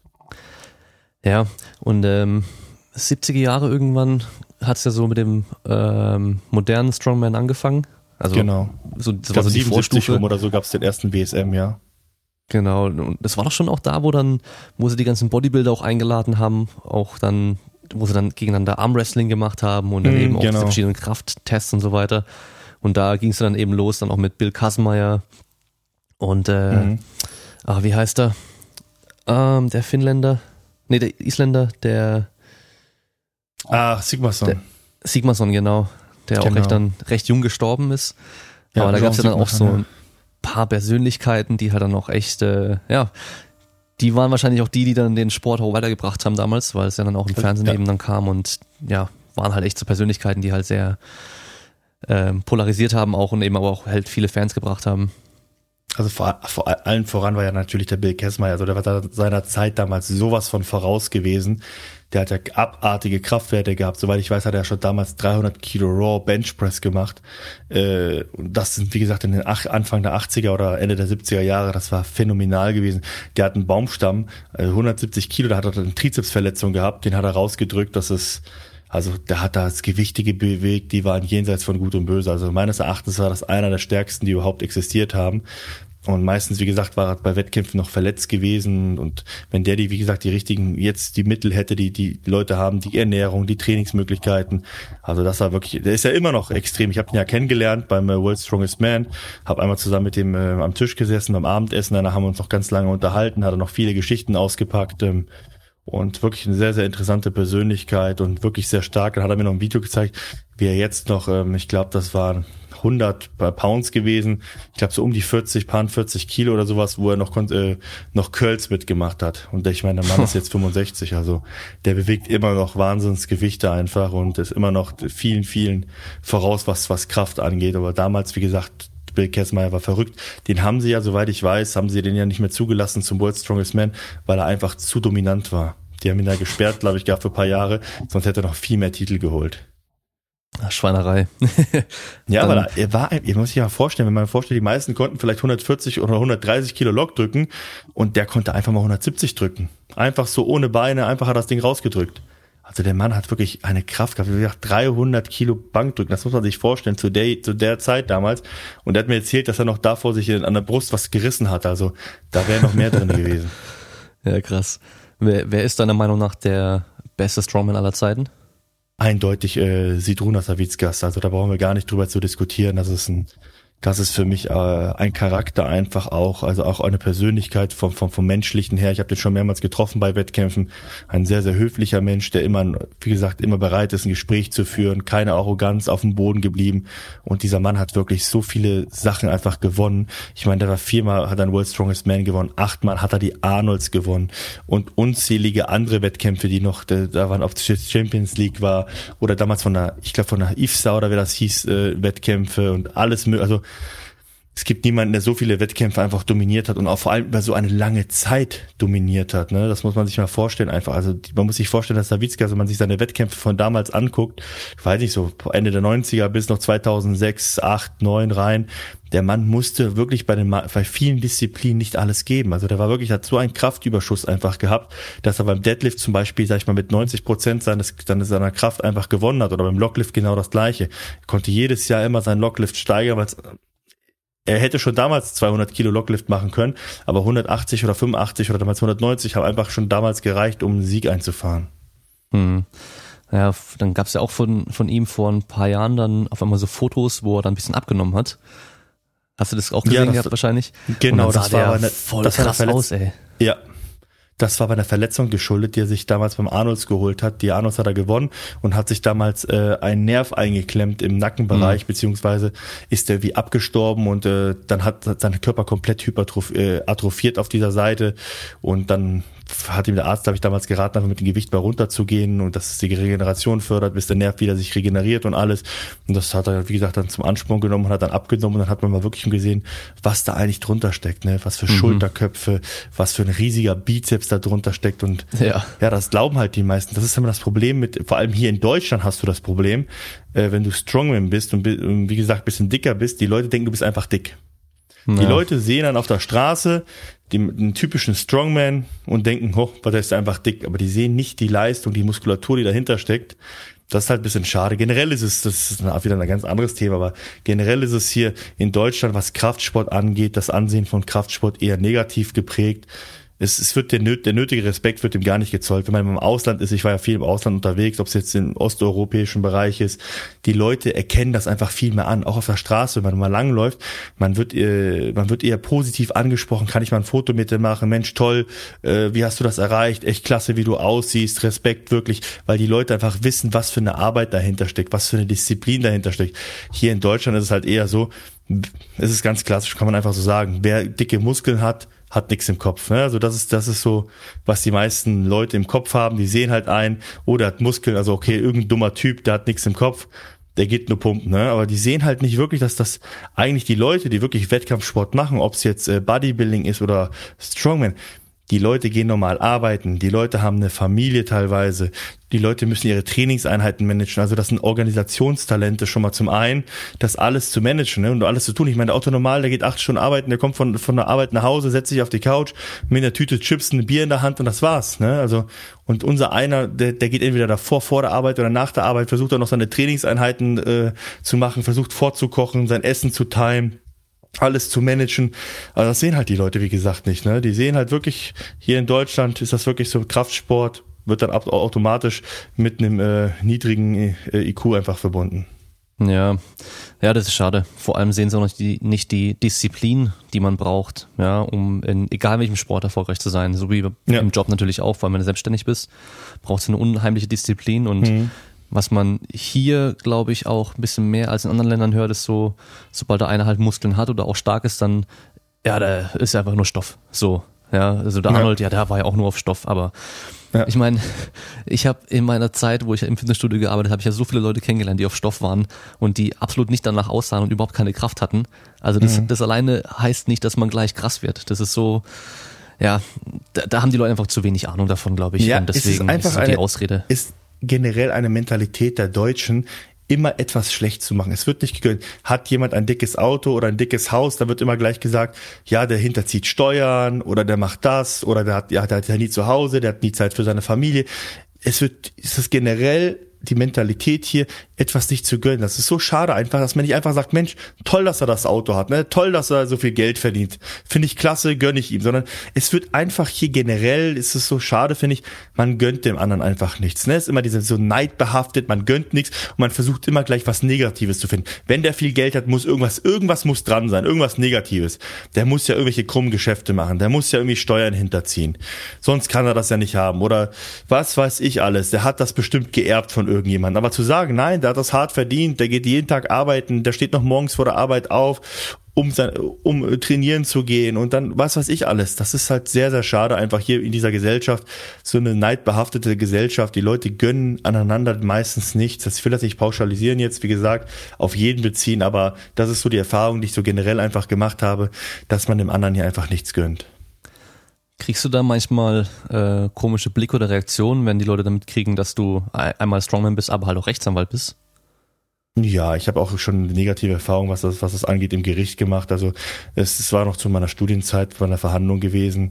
Äh, das hat der Richterin gar nicht gefallen. Also so dieses, dieses, ähm, das ging damals um eine, um eine, um eine Türstehergeschichte, ähm, wo ich aussagen sollte und sie mitbekommen hat, dass ich, wie gesagt, äh, als Security arbeite und Jura studiere. Das hat, das hat, das war, das hat ihr gar nicht gefallen einfach, ne? Das merkt man halt, so. Obwohl ich das, wie gesagt, gar nicht verstehe. Das ist ein ganz normaler Beruf, wie jeder andere auch. Ob ich jetzt, äh, Kisten, äh, oder, oder irgendwas einräume in einem Getränkemarkt oder in einem Supermarkt oder ob ich, äh, abends an der Diskothek stehe, äh, die Einlasskontrolle mache und dafür sorge, wie gesagt, dass, dass die Gäste ordentlich nicht feiern könnt, dass es zu keinen Streitigkeiten kommt. Ähm, für mich ist das ein normaler Job, aber wie gesagt, auch das ist leider hier, Gottes Willen, wird das halt äh, negativ angesehen. Der Türsteherberuf ist ist negativ behaftet, hat immer so einen Milieubeigeschmack hier in Deutschland. Gut, darf man natürlich nicht sagen, meistens stimmt es leider auch, ne? Also die, diese ganzen die Vorurteile, was tü- den klassischen Türsteher angeht, muss ich leider auch sagen, habe ich ja auch gemacht, die Erfahrung. Es stimmt leider zu achtzig bis neunzig Prozent stimmt es, aber es gibt auch deutliche Ausnahmen. Zum Beispiel bei uns war es damals so gewesen, wir haben wir haben als wie gesagt hier als Security an verschiedenen Türen gearbeitet und äh, jetzt die ganzen Jungs, wenn du die anschauen würdest, äh, der eine ist Arzt, äh, der eine ist Richter, zwei andere sind Rechtsanwälte und wir haben alle hier wie gesagt die Türen gemacht, also es geht auch anders, waren viele, viele, viele gewesen, die äh, akademische Berufe jetzt haben, ähm, akademischen Hintergrund und darf das nicht pauschal einfach sehen, ne? Aber wie gesagt, das wird's gemacht hier in Deutschland, ist es einfach so, man hat hier, wie gesagt, dieses klassische Schubladendenken einfach und ähm, ist man breit, ist man groß, hat man wie ich zum Beispiel noch eine Glatze, wird man direkt einfach in die Schublade gesteckt äh, und das, wie gesagt, auch von intelligenten Menschen.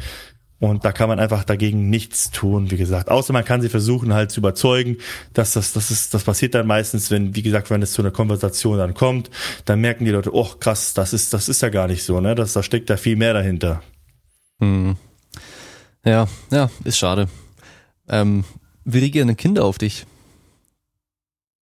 Och, ganz, ganz unterschiedlich, ganz lustig, ganz amüsant, ähm, Eine, eine, ich erinnere mich an eine Begegnung, das war ganz lustig gewesen, da kam so eine Gruppe, bist du Wrestler, bist du Wrestler gewesen, bei mir ist halt sehr, sehr dominant der Nacken ausgeprägt und das erinnert halt meistens die meisten Kinder an Goldberg oder die man halt ganz klassisch kennt mit der Glatze, ne, und äh, so war das gewesen, oh, bist du Wrestler und ja, die gucken schon und fragen dann manchmal und ist schon ganz amüsant, also aber man merkt schon, also ich habe es mittlerweile schon ausgeschaltet, mein, mittlerweile, dass es, wenn ich, wenn ich äh, irgendwo lang gehe in der Öffentlichkeit, ob es im Schwimmbad ist oder egal wo, die Blicke merke ich gar nicht mehr. Das ist so, ich habe jetzt auch schon auch papstische paar, äh, paar Fernsehauftritte gehabt und habe ich es auch gemerkt, dass man relativ schnell bei Fernsehauftritten am Anfang war, oh, die Kameras, die Kameras, man nimmt die gar nicht mehr wahr, die Kameras. Die sind um einen herum, aber man unterhält sich dann mit dem, mit irgendjemand oder macht dann eine, macht dann seinen Dreh, aber man äh, merkt es gar nicht, äh, die, die Kameras, wie gesagt. Und genauso ist mittlerweile bei mir auch, ich merke einfach das Drumherum nicht. Ne? Ich krieg's immer nur wieder mit, wenn ich zum Beispiel mit anderen Kollegen mal unterwegs bin,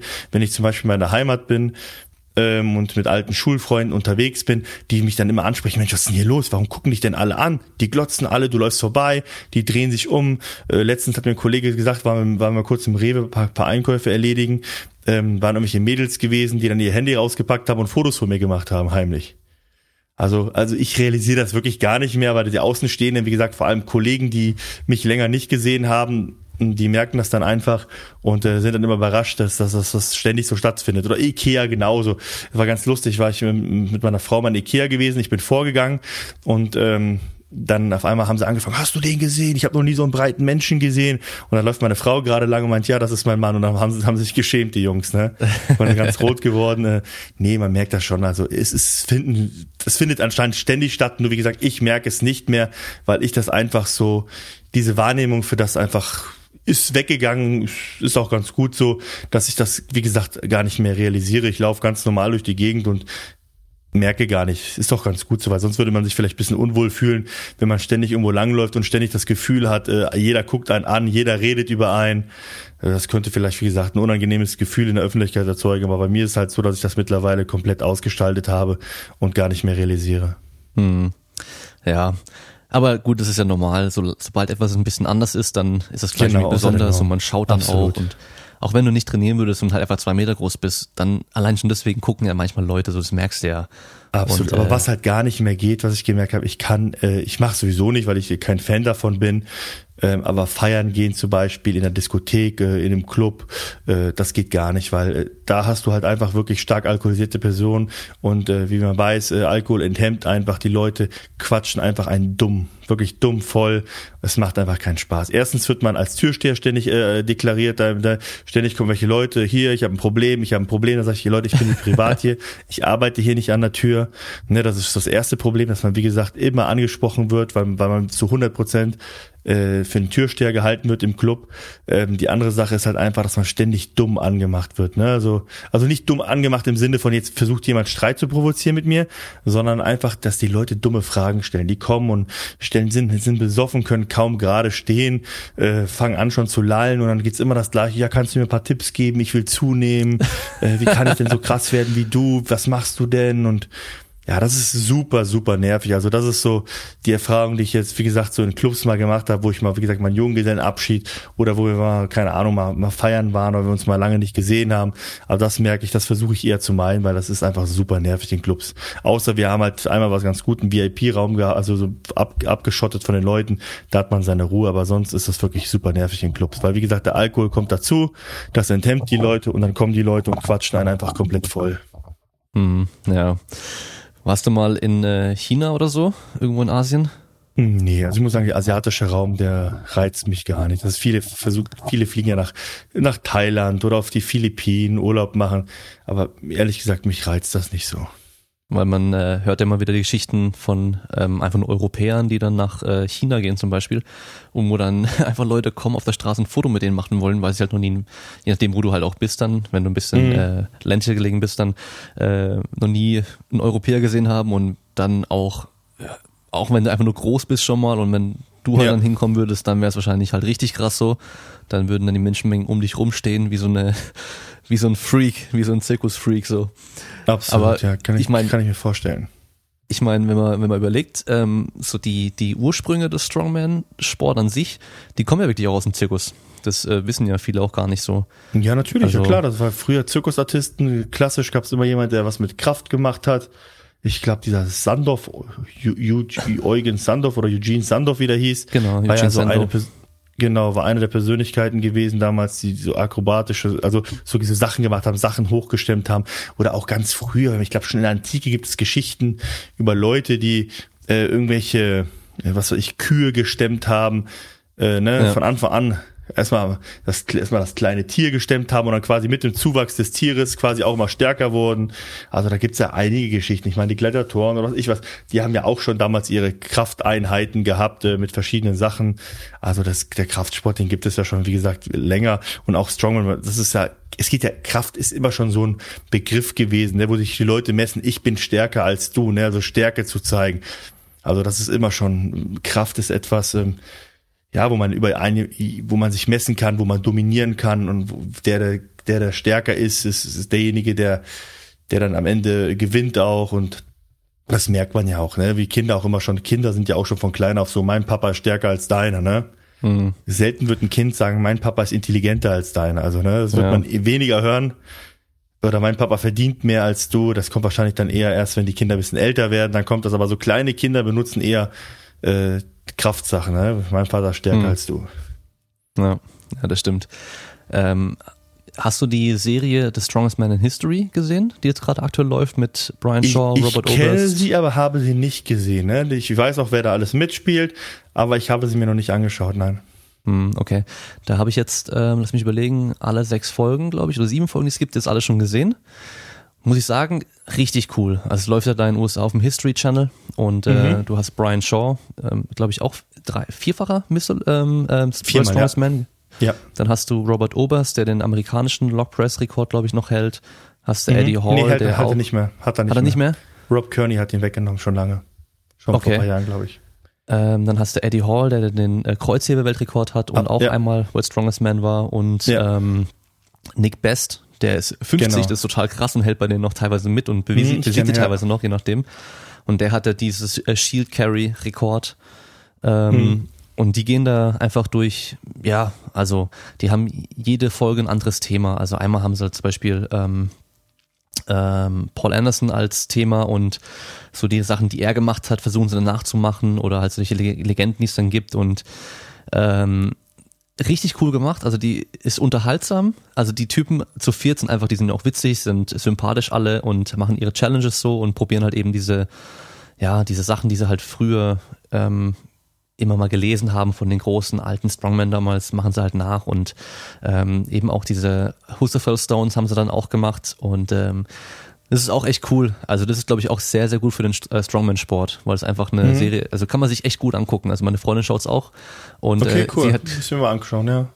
Sie hat gestern erst gemeint, ähm, ich, gut, sie übertreiben es natürlich auch. Also sie machen halt jedes Mal, wenn sie dann irgendwas heben, weil es immer halt so extrem schwer, und gerade mhm. Nick Best zum Beispiel, den hat es echt schon ein paar Mal umgelegt danach dann, also der ist halt einfach umgefallen, Kreislaufkollaps und sowas, mhm. weil er halt übertreibt, und fast jede Folge verletzen sie sich so ein bisschen, ähm, und sie hat halt gemeint so, ja, den, den ganzen Kram bräuchte ich gar nicht, die könnten einfach nur zusammen essen gehen die ganze Zeit, und das äh, ja. fände sie dann fast schon besser, weil die halt einfach witzig ja. sind, weißt du. Mhm. Das ist auch eine Entwicklung, die man jetzt mal so ein bisschen sieht, wenn wir gerade jetzt bei dem Thema sind, ähm, die ganzen Strongmänner setzen jetzt auf YouTube, ne? Also es war so vorher so, Brian Shaw hat das schon immer gemacht. Brian Shaw mhm. war einer der Vorreiter gewesen, die schon immer YouTube gemacht haben, muss man sagen. Aber mittlerweile steigen sehr, die meisten Strongmänner, Martin Licis hat jetzt seinen, ja. seinen YouTube-Channel seit, glaube ich, seit April oder März. Ähm, die Stoltman Brothers sind ja mittlerweile auch ziemlich im Kommen, haben ihren Channel jetzt äh, aufgebaut. Rob Kearney hat seinen Channel aufgebaut, dieses Strongest Gay.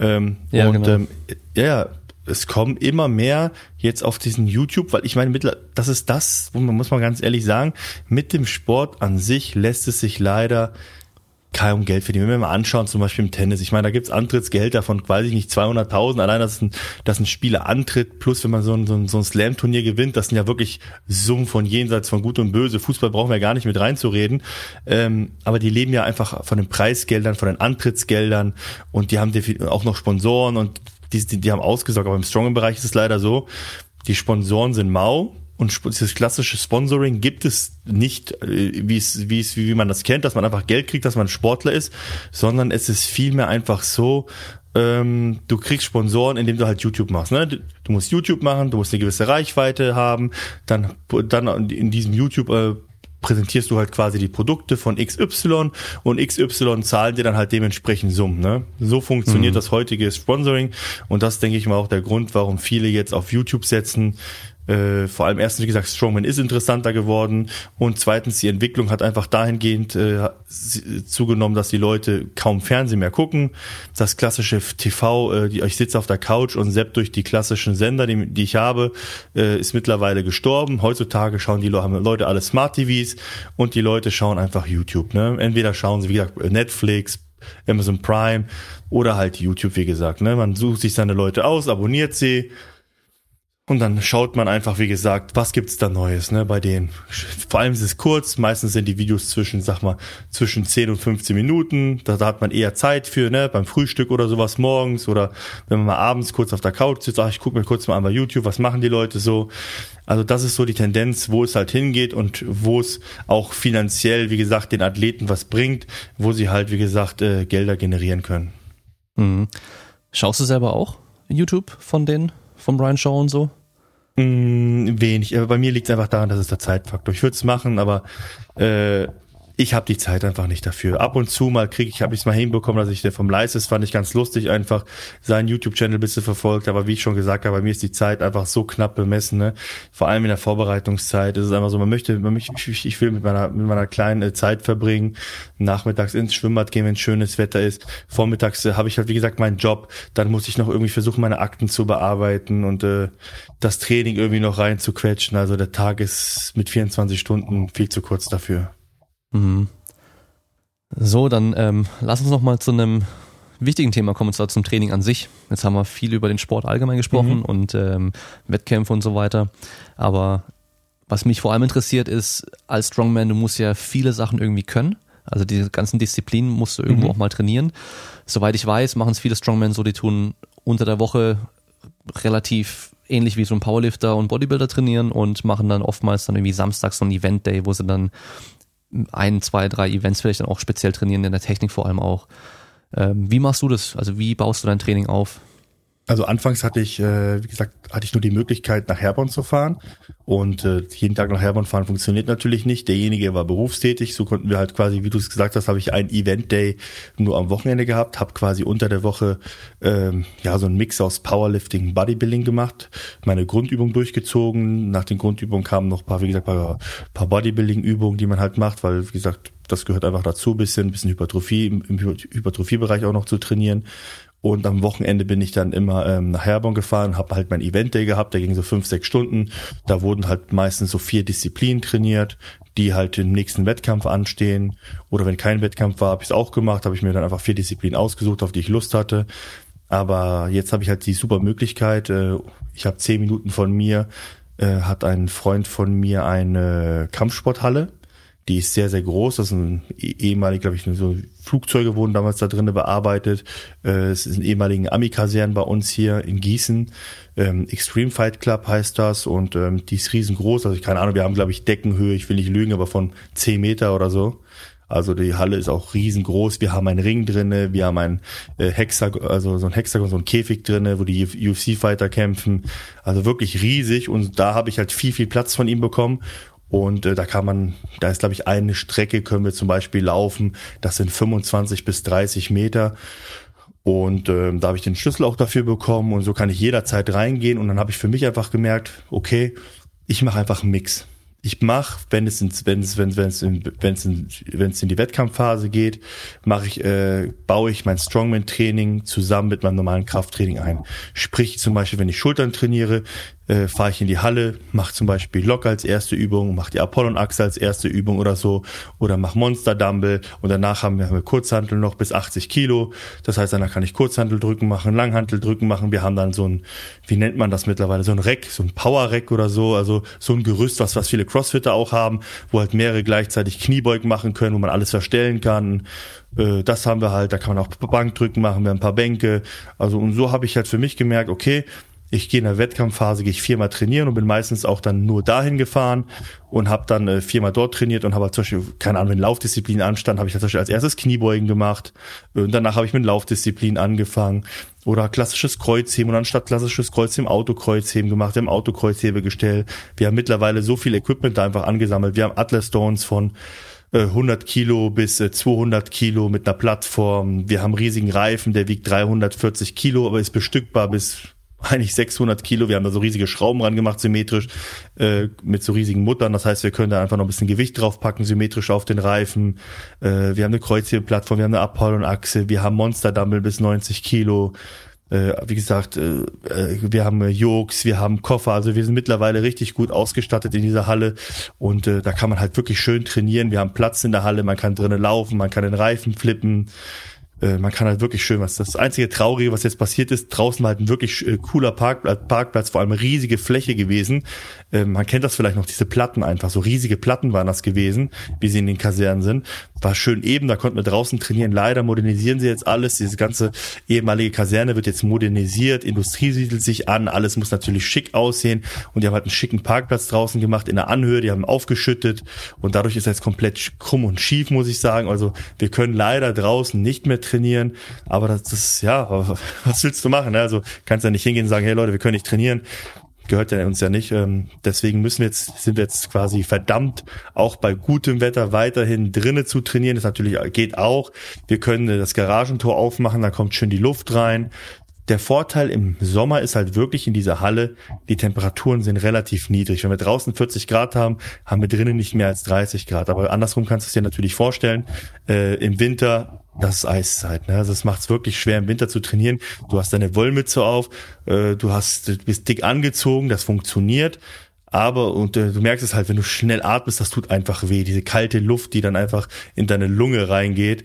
Also im Winter ist es schon wirklich teilweise wirklich kälter drin. Also ich habe das Gefühl, wenn wir draußen null Grad haben, haben wir da minus äh, fünf Grad locker drinne. Minus, minus fünf bis minus zehn Grad, also das macht halt wirklich schwer. Das ist halt ein bisschen blöd. Wir haben zwar so eine riesige Turbine als Heizstrahler, ähm, aber das, das funktioniert auch nicht. Da musst du schon wirklich äh, mindestens vier, fünf Meter dahinter stehen. Ansonsten verpufft die Wärme bei einer Deckenhöhe von mindestens zehn Meter, was wir haben. Da schießt die, die, schießt die Wärme einfach komplett nach oben. Aber es hat einen riesigen Vorteil uns gebracht. Mittlerweile sind ja auch mehrere Jungs, die trainieren, auch erfolgreich an Wettkämpfen teilnehmen. Also da muss ich wirklich sagen, da bin ich wirklich sehr, sehr dankbar dem Ali, dass er uns hier die Möglichkeit gegeben hat, äh, dass wir da ein bisschen stronger machen. Es ist halt, äh, ist eine Randsportart, hätte er nicht machen brauchen. Der hat davon nichts. Er hat seine Kampfsportleute, die den Kampfsport machen, aber wie gesagt, er hat gesagt, hier, ich möchte dich unterstützen, du machst Wettkämpfe, du machst international Wettkämpfe und hat mir halt wirklich diese super Möglichkeit gegeben und das ist einfach ein Traum, dass man wirklich in zehn Minuten bin ich von zu Hause dort, kann da zu jeder Zeit trainieren, das heißt, ich könnte morgens um sechs Uhr morgens hinfahren, aufschließen, trainieren, abends hinfahren, nachts hinfahren, das ist halt einfach eine super Möglichkeit für mich und wie gesagt, dieses Training finde ich einfach für mich persönlich sinnvoller als, keine Frage, Anfänger, es funktioniert auch, auf einem gewissen Level funktioniert es, wenn man unter der Woche macht man sein Training, am Wochenende macht man sein Event-Training, aber wenn man sich wirklich professionell vorbereiten will, funktioniert sowas nicht, da muss man öfter trainieren, vor allem bei technischen Übungen, so Atlas-Stones oder so Geschichten oder Monster-Dumble, äh, da, da muss man einfach, oder Baumstamm, wenn man den ein bisschen, bisschen, bisschen besser machen will, dann muss man einfach, den, den muss man öfter trainieren, in verschiedenen Variationen, ob man den jetzt, wie gesagt, einmal von unten vom Boden nimmt, einmal aus dem Reck raus kann man den nehmen, dass man nur das Drücken testet, dann kann man Bänder dran machen, man hat halt wirklich so viele Variationsmöglichkeiten, die man halt da machen kann und äh, das ist einfach top und so sieht halt, wie gesagt, mein Training aus. In der Regel in der Wettkampfphase so drei bis viermal die Woche fahre ich dahin und äh, verbinde quasi das Event-Training mit meinem normalen Training. Dann äh, sind die Einheiten wahrscheinlich schon auch so zwei Stunden lang oder so? Länger, länger. Also länger? Die länger, die sind länger. Also die Einheiten sind immer um die vier Stunden rum, dennoch ja. Weil ich lege halt sehr viel Wert auf Aufwärmen. Wir fangen halt quasi an, bisschen, ja, ganz klasse Schulterkreisen, bisschen Rotatorenmanschetten aufwärmen. Dann haben wir halt, wie gesagt, schöne Matten da, weil die ja ihr Kampfsport machen. Dann lege ich mich auf die Matte, mache halt bisschen Mobility, mache meinen Rücken warm, bisschen ganz leichtes Stretching, äh, um einfach ein bisschen mehr Mobilität, zum Beispiel, wenn ich Kreuzheben mache, dann stretche ich dynamisch meinen Beinbizeps zum Beispiel, dass ich dann einfach re- relativ geschmeidig runtergehen kann an die Stange. Also das Aufwärmen, wie gesagt, so, so ein zwanzigminütiges äh, Mobility, Aufwärmprogramm mache ich immer und dann geht's ja nochmal klassisch ins Aufwärmen von dem von den, von den ganzen Gewichten. Ich meine, wenn du Jog läufst und äh, dein Endgewicht beim Jog zum Beispiel über vierhundertfünfzig Kilo äh, sein soll, der Endlauf, kannst du dir vorstellen, wie lange du brauchst, bis du zu den vier, das sind schon zwei Stunden locker rum, allein beim Jog laufen, wenn du es vornimmst. Weil du fängst ja erstmal locker an, entweder beugst du vorher, das dauert schon mal dreißig Minuten, wenn du locker beugst, dreißig Minuten, bisschen die Beine warm machen und dann fängst du mit dem Jog an, fängst vielleicht mit hundert Kilo an, dann gehst du auf hundertfünfzig, dann gehst du auf zweihundert, dann auf zweihundertfünfzig, dreihundert, dreihundertfünfzig, vierhundert, vierhundertfünfzig, wie du siehst, das dauert schon, ne? Und desto höher du kommst, desto mehr Pause machst du. Also von den vierhundert auf vierhundertfünfzig wirst du wahrscheinlich zwischen fünf und acht Minuten Pause machen. Klar, von hundert auf hundertfünfzig reichen jetzt schon ein, zwei Minuten Pause, aber hinten raus brauchst du einfach längere Pausen und so zieht sich das dann einfach, ne? Und dann nach dem Jog machst du Autokreuzheben zum Beispiel, dann musst du auch wieder umbauen das Ganze, dann musst du das Autokreuzhebegestell nehmen, dann muss das Auto draufgefahren werden und dann und so weiter. Deswegen, das, das zieht sich einfach, wenn du, ich sag mal, wenn du in gewissen Gewichtsregionen bist, dauert das einfach verdammt lange. Genauso beim Kreuzheben. Wenn du Maximalkreuzheben machen willst, das dauert einfach Ewigkeiten, bis du am Ende rauskommst. Hm. Machst du auch ähm, klassisches Ausdauertraining? Jetzt wieder, ja. Also ich habe es sehr vernachlässigt, aber das ist einfach ein Zeitfaktor, wie ich schon gesagt habe. Ich krieg das nicht rein. Ich krieg das in der Wettkampfphase, kriege ich das bei meinen vier Einheiten, Trainingseinheiten und den ganzen Mahlzeiten, die ich zu mir nehmen muss.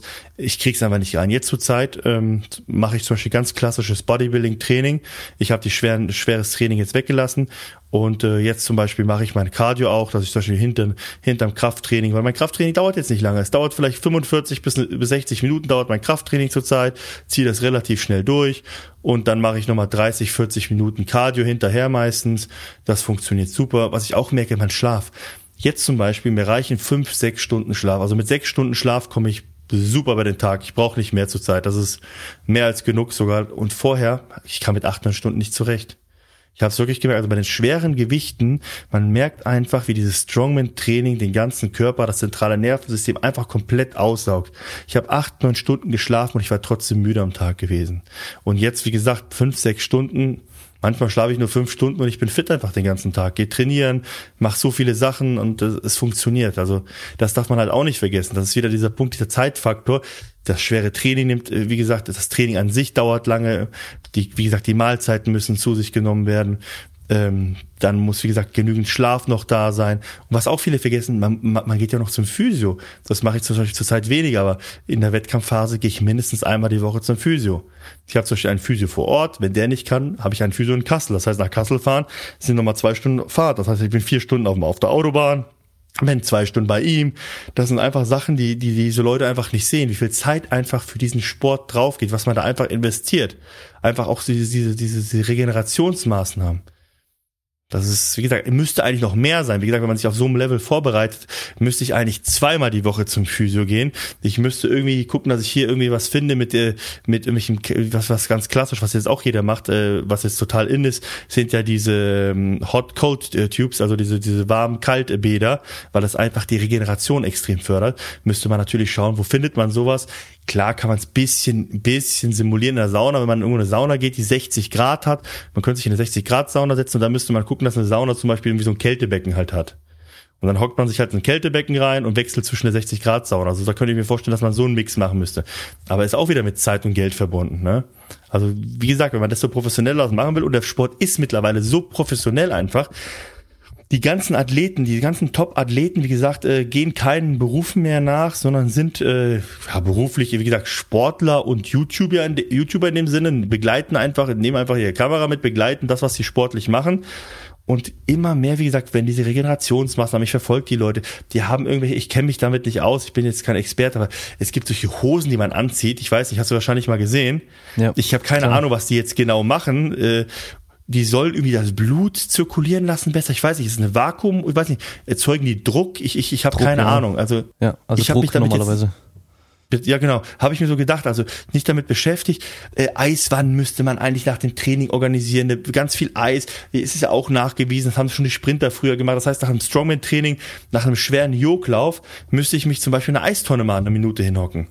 Dass es gar nicht zu diesen, wie sagt man, zu diesen Mikrorissen in der Muskulatur kommt, die sich dann entzünden, dass dann, wo man sagt, dass eine Muskelkater dann entsteht. Das kann man ja dadurch verhindern, dass man, wie gesagt, nach extremen Belastungen direkt in eine Eiswanne geht. Das sind halt so viele Investitionen, die man eigentlich tätigen muss, um so professionell im Sport zu sein. Und das macht es halt wirklich, das ist ungemein schwer in Deutschland, weil man braucht für so für so einen Aufwand, auch finanzieller Art, bräuchte man halt wirklich wirklich sehr viele oder, oder einen großen äh, finanziellen Sponsor, der das Ganze halt trägt. Hm, ja, das ist das Problem bei diesen Sportarten, die wo man viel investieren muss, aber halt nichts rausbekommt finanziell.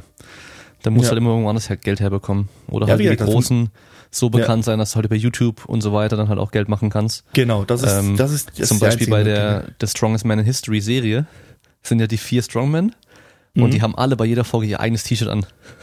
Ja, das ist auch witzig. Ja. Also der der Brian Shaw ist Shaw Strong an, dann hat Nick ja. Best ähm, sein sein Shirt an, der Rob Oberst hat ähm, dieses äh, Strong and Pretty Shirt, was er immer hat, seins. Genau. Und der ähm, Ding hat er, glaube ich, dieses Explosive Ape, der Eddie Hall.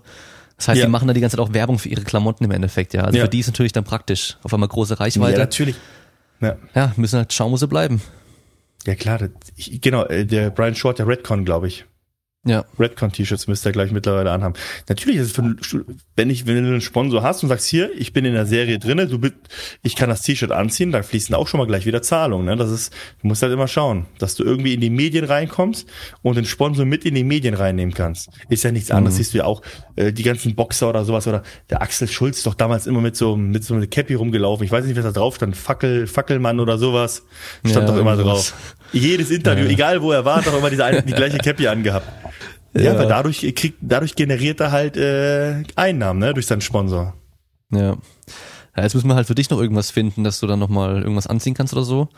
Äh, mach's am besten bei Ninja Warrior mit, oder? Das wäre doch was. Du wirst, du wirst es nicht glauben, die wollten mich unbedingt haben, der mich wirklich penetriert, ja, ja, der mich penetriert, Ninja Warrior, dass ich unbedingt ja. da hingehen soll.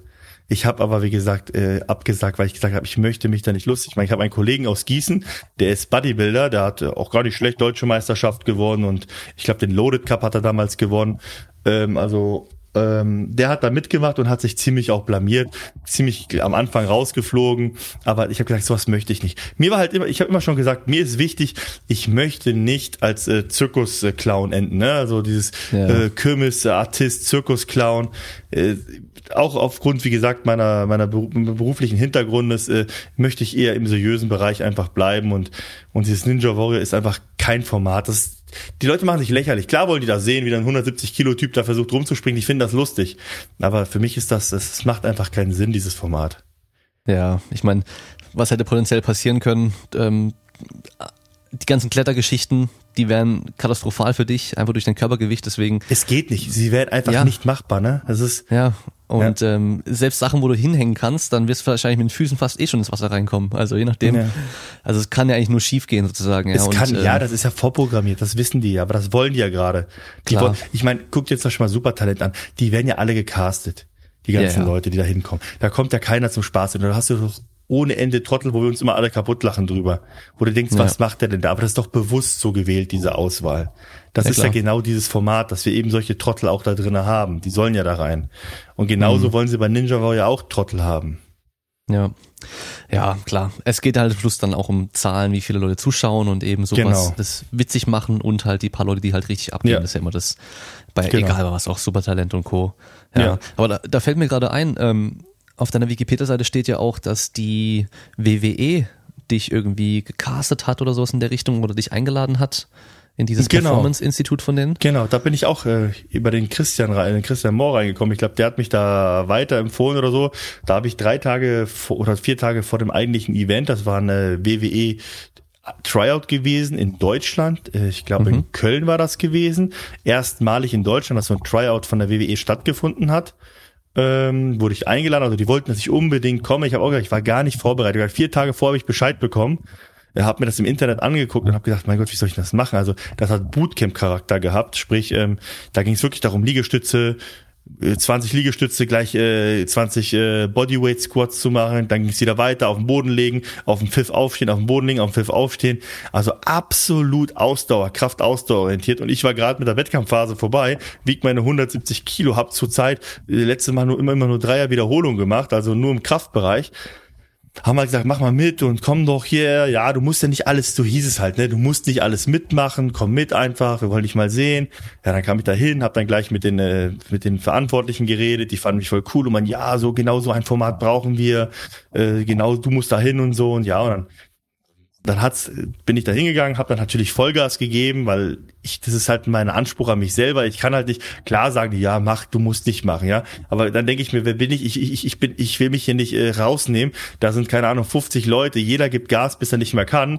Und ich will, will hier nicht die Prinzessin auf der Erbse spielen und sagen, nee Leute, nee, das ist mir zu viel. Ich mache jetzt nur fünf Liegestütze, mache jetzt Pause, sondern habe dann natürlich genauso Gas gegeben. Habe mich, ich, ich habe gedacht, ich sterbe. Also das war eine Erfahrung gewesen, eine Nahtoderfahrung quasi für mich. Äh, Ich dachte, das, das, das halte ich nicht aus, aber ich habe halt, wie gesagt, Vollgas gegeben und dann ist natürlich das passiert, was ich äh, anfangs auch befürchtet habe. Dann haben wir Sprints gemacht, auf dem Rücken legen, aufstehen, volle Palette sprinten und da sind mir beide Beinbizepse angerissen beim Sprinten.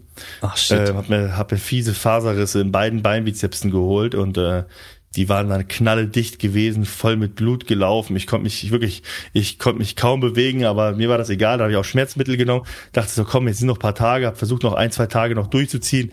Aber irgendwann hat es einfach nicht mehr körperlich funktioniert, weil die Dinger waren so prall mit Blut gefüllt und haben so geschmerzt. Und dann habe ich halt, ja, das Camp noch fertig gemacht, war noch da, habe noch ein paar Sachen so Kleinigkeiten, wenn wir so gemacht haben, habe ich mitgemacht. Und ja, und am Ende haben sie gesagt, sie würden mich gerne einladen, nach, äh, also die haben mich eingeladen äh, nach, ins Performance Center nach Orlando. Äh, da hätte ich hingehen sollen und hätte mal so eine Woche mittrainieren sollen. Und dann hätten sie mir dann einen Vertrag angeboten, dass ich dann da bleibe, wenn das ganz gut gelaufen wäre. Und ja, aber dann habe ich, wie gesagt, lange überlegt. Äh, Anfangs fand ich die Idee gar nicht schlecht, mal in die Staaten zu gehen, mal neue Erfahrungen zu sammeln. Aber dann wurde mir schon ganz schnell bewusst, ich habe Familie hier, ich habe eine kleine Tochter. Äh, meine Familie würde nicht mitgehen. Die haben halt hier eben Lebensmittelpunkt und Kindergarten und alles drum und dran. Dann habe ich gesagt, das ist mir nicht wert. Und auch die erstens das Finanzielle war jetzt nicht, was mich jetzt wirklich so, äh, wo ich dachte, so, wow, das ist so krass, dass ich da jetzt hingehe. Ähm, und andererseits, wie gesagt, die Familie hat oberste Priorität für mich und ich kann das Geld, was ich, was, was mir da angeboten äh, würde, das kann ich genauso gut mit meiner anwaltlichen Tätigkeit und anderen Sachen hier auch verdienen. Und deswegen habe ich mich dann einfach dagegen entschieden. Habe dann aber wieder viele Sachen, ich habe viele Videos mir angeguckt und habe einfach gemerkt, dieses ganze W W E ist einfach nichts für mich. Ja, das und wieder, so, da merkt man einfach, das ist so eine ganz andere Mentalität, so eine Army-Mentalität. Das ist, das, das passt einfach auch. Für, für mich ist das so einfach. Es ist ja eine, das weiß ja jeder. Es ist einfach Schauspielerei, ne? Sportliche Schauspieler, Schauspiel, Schauspielerei mit einem äh, sportlichen, natürlich anspruchsvollen sportlichen Charakter. Und äh, die Verletzungsgefahr ist natürlich erheblich dort. Klar wird immer gesagt, ihr lernt die Griffe, ihr lernt die Sachen, um um euren Gegenüber zu schützen. Aber ach, kann ja genauso schief gehen. Ich meine, wenn mich jemand äh, wirft und irgendwie rutscht da aus und wirft mich dann wirklich oder hält mich dann nicht fest. Ich meine, Hulk Hogan ist es auch passiert. Äh, Hulk Hogan hatte, äh, wie, ich weiß nicht, wie dieser Griff jetzt heißt, aber wenn man über, wenn man quasi genommen wird über Kopf und dann quasi Tombstone, glaube ich, heißt das. Das macht der Undertaker. Ne? Ich glaub, ja. der, der nimmt einen und dann sieht das so aus, als würde er ihn auf, so falsch rum auf dem Kopf quasi auf den Boden knallen lassen, ne? Aber eigentlich ja. Stoppt er ab mit dem Knie, ne? Er, er lässt sich auf die Knie fallen und hält den Gegenüber fest. Aber jetzt stell dir vor, der rutscht dir ein bisschen durch. Und das ist dem Hulk, Hulk Hogan passiert, ist er mit dem Kopf dann und hat sich dann, glaube ich, ein, im, HW, im H W S-Bereich Bandscheibenvorfälle geholt. Und seitdem ist, glaube ich, sein einer Arm relativ taub. Also die Hand hat er mal immer mal erzählt ja. im Interview. Und ja, da habe ich auch gedacht, die Verdenken, wenn du dann auch noch ähm, kein großer Name bist, dann verdienst du ja nicht so viel. Ja, also so, deswegen ja hat es ja nicht gelohnt für dich, aber wenn du halt Hulk Hogan bist oder Undertaker, da verdienst du einen Arsch voll Geld. Also da kannst natürlich, du in der W W E unglaublich viel Geld verdienen. Du kannst, natürlich kannst du, das war ja, das, wie gesagt, das war ja das Ding. Und es ist natürlich ein Eintrittstor in eine ganz andere Welt da drüben, ne? Diese ganze, die ganze Schauspielerei einfach, ne? Man muss ja sagen, man kriegt da so eine kleine Grundausbildung in Schauspielerei, selbst wenn man es in der W W E nicht schafft. Hat man natürlich schon mal, man ist ein Stück näher in der ganzen Filmindustrie dran, ne, wo es halt mhm. wesentlich mehr Gelder gibt. Wenn du da mal ein Filmchen mitspielst, auch wenn es ein B-Movie ist, hast du natürlich wesentlich größere Zahlungen als hier bei uns in Deutschland. Zahlt ja keiner was für diese ganzen, wie, wie nennt man diese ganzen Statistenrollen, die wir hier halt haben, oder wenn du so eine kleine Nebenrolle spielst, dafür gibt's ja gar kein Geld hier in Deutschland. Aber im, im Amiland sieht das natürlich ganz anders aus. Das war natürlich so ein Gedankengang gewesen, dass es halt medial einiges bringen kann, darüber zu gehen. Aber wie gesagt, das aufgrund der Familie habe ich mich dann wirklich da komplett dagegen entschieden und äh, ja, bin dann einfach hier geblieben dann. Ja, war wahrscheinlich auch die bessere Entscheidung. Ja, also Familie ist natürlich immer an erster Stelle und das wirst du nicht Absolut. bereuen später. Ähm, wie sieht's denn sportlich bei dir aus in Zukunft? Was steht an? Was sind deine Ziele? Oh, das ist schwer jetzt zu sagen. Also ich mache mir, bei mir ist immer so, nach der Saison jetzt erstmal, ist erstmal ein bisschen Ruhe. Ich habe meiner, meiner Frau versprochen, ein bisschen mich mehr auf die Familie zu konzentrieren. Die sechs Wochen waren natürlich jetzt äh, schon hart gewesen. Ich war sechs Wochen jetzt nonstop unterwegs und ähm, man hat das schon gemerkt, meine Kleine hat mich ziemlich vermisst und das will ich nicht, wie gesagt, eigentlich nicht nochmal machen, so die sechs Wochen, dieses Non-Stop-Wettkämpfe machen. Deswegen, für mich ist erstmal jetzt für dieses Jahr erstmal Schluss. Ich werde mich, wie gesagt, der Familie und äh, der der Kanzleiarbeit jetzt einfach mal widmen, die Kanzlei ein bisschen mehr aufzubauen, die Selbstständigkeit ein bisschen auszubauen und äh, werde dann, denke ich mal, so im Dezember neue Pläne schmieden und dann mal gucken, wo der Weg dann hingeht. Es hängt natürlich, es hängt von vielen Faktoren ab, die man jetzt noch nicht äh, benennen kann. Ich meine, mögliche Sponsoren, man ist in Gespräch mit einigen Sponsoren, äh, was ergibt sich da, dadurch ergeben sich wieder neue Möglichkeiten. Man muss halt schauen, dass deswegen kann man das jetzt noch gar nicht abwägen. Ich denke mal so im Dezember rum, das ist immer so, so, so der Zeitpunkt, wo auch die Vorbereitung, sag ich mal, für den Strongman-Bereich beginnt bei mir. Bis Dezember ist immer so Ruhe, dann geht's zu Dezember, Januar geht's erst los, weil die ersten Wettkämpfe, auch wenn es internationale Wettkämpfe sind, fangen ja meistens erst im März an. Ich glaube, die Arnold zum Beispiel, die, die fängt ja auch im März an. April war die, ist immer Europe's Strongest Man und generell die Wettkämpfe, auch bei uns im deutschen Bereich, fangen so im April, Mai an. Das heißt, ähm, habe ich noch, wie gesagt, noch viel Zeit jetzt, äh, mir darüber Gedanken zu machen. Wie gesagt, jetzt steht erstmal im Fokus Familie und äh, das Berufsleben und äh, ab Dezember dann, wenn die Vorbereitung dann startet, wird dann werden neue Pläne geschmiedet. Okay. Ähm, bevor wir zum Ende kommen, World's Strongest Man war bestimmt ein geiles Erlebnis, oder? Damit zu machen. Absolut, absolut. Also von vorne bis hinten super, super organisierter Wettkampf, äh, tolle Erfahrung. Ich meine, das Wetter war natürlich, äh, für, für mich war das sehr, sehr schwer gewesen, bei vierzig Grad und extremer Luftfeuchtigkeit. Gut, hatten wir kurz in Deutschland jetzt auch gehabt. Äh, da Höchstleistung zu bringen, ist schon natürlich sehr schwer. Ähm, klar, alles super, wir waren immer im klimatisierten Raum, war super organisiert, wir hatten ein riesen, riesiges klimatisiertes Zelt gehabt, äh, wo es wirklich schön kühl war, aber dann immer rausgegangen zu den, zu den in die vierzig Grad, das war natürlich krass. Äh, auch es war dann ganz, wie gesagt, auf dem Level mit den ganzen Leuten. Man, man, man sieht, man, man, man, in meiner Gruppe war Hafþór Björnsson gewesen, zusammen mit dem Wettkämpfe zu machen. Es war natürlich cool, es war ein cooles Erlebnis gewesen, nach dem ersten Tag punktgleich mit Hafþór Björnsson zu sein, äh, auf Platz eins. Und ich glaube, Tom Stoltman war noch auf Platz eins gewesen, war ich punktgleich. Das war natürlich ein cooles Gefühl gewesen. Klar war, das Finale war greifbar gewesen, war machbar gewesen. Am zweiten Tag, ähm, das Kreuzheben lief leider nicht so für mich. Da hätten es zwei Wiederholungen mehr sein müssen und ich hätte dann quasi in die Stones reingehen können. Und dann hätte ich wahrscheinlich auch gute Chancen gehabt, weil ich dann wahrscheinlich gegen Rob Kearney angetreten wäre. Aber hätte, wenn, Fahrradkette, weiß man ja immer, soll man jetzt nicht sagen. Aber die Chancen waren gut gewesen. Ich habe gemerkt, ich kann da mithalten. Und wie gesagt, mit der nötigen Unterstützung und einer, sag ich mal, besseren, intensiveren Vorbereitung und eventuell auch ein Coach, muss man dazu sagen. Ich habe gemerkt, die ganzen, ich habe mich mit vielen Leuten unterhalten. Jeder hat da wirklich einen Strongman-Coach, mit dem er zusammenarbeitet. Und ich denke immer, wenn, wenn so ein paar andere, ein paar kleinen Stellschrauben geschraubt äh, wird, dass das Finale auf jeden Fall äh, machbar ist. Okay. Ja, klingt cool. Dann äh, hoffe ich auf jeden Fall mal, dass äh, nächstes Jahr dann wieder gut läuft und World's Strongest Man bei dir auf dem Plan steht und äh, bin dann gespannt zu sehen, wie weit du da kommst. Ich bin auch sehr gespannt, ja. Zum Ende bekommt mein Gast immer nochmal das Wort. Und zwar, du hast äh, freie Verfügbarkeit. Du kannst sagen, was du willst. Was Schlaues, was Dummes, was Witziges, was Langweiliges, ganz egal. Ich Wenn hätte mir das einfällt, wahrscheinlich vorher mal anhören sollen, was die anderen so sagen, weil ich absolut keine Vorstellung habe, in welche Richtung das gehen soll. Ja, genau. Jetzt kommt eben noch mein Tipp. Wenn dir nichts einfällt, dann ähm, habe ich für dich jetzt zwei Vorschläge. Einmal, was können Leute machen, wenn sie sich für Strongman interessieren und vielleicht selber mal sowas ausprobieren möchten? Ähm, und eben dann auch deine Tipps für Strongman-Anfänger. Und andererseits, was würdest du dir selber nochmal auf den Weg mitgeben für den Anfang deiner Trainingskarriere? Wenn du nochmal mit dir selber sprechen könntest von vor wahrscheinlich zehn, fünfzehn Jahren. Ach, so lange ist es jetzt auch nicht her. So alt bin ich ja auch nicht. Ja, du, mit siebzehn hast du angefangen mit dem Trainieren und jetzt vierunddreißig, ach, mit Trainier, ach, du meinst jetzt generell vom Training, weil du jetzt von der Strongman-Karriere geredet oh, hast. Ja, beides. Also kannst ja auch Strongman-Karriere nehmen. Ja, also generell, mich freut's, dass der Strongman-Sport äh, immer mehr an Popularität gewinnt, dass, dass, dass, dass, dass die Ligen bei uns wachsen, die zweite Liga, die ist ja teilweise überfüllt, die, man muss ja Anmeldestopp mittlerweile machen, weil einfach so viele Leute interessiert sind. Es gibt Seminare, die mittlerweile überfüllt sind. Das, das, das freut mich wirklich sehr.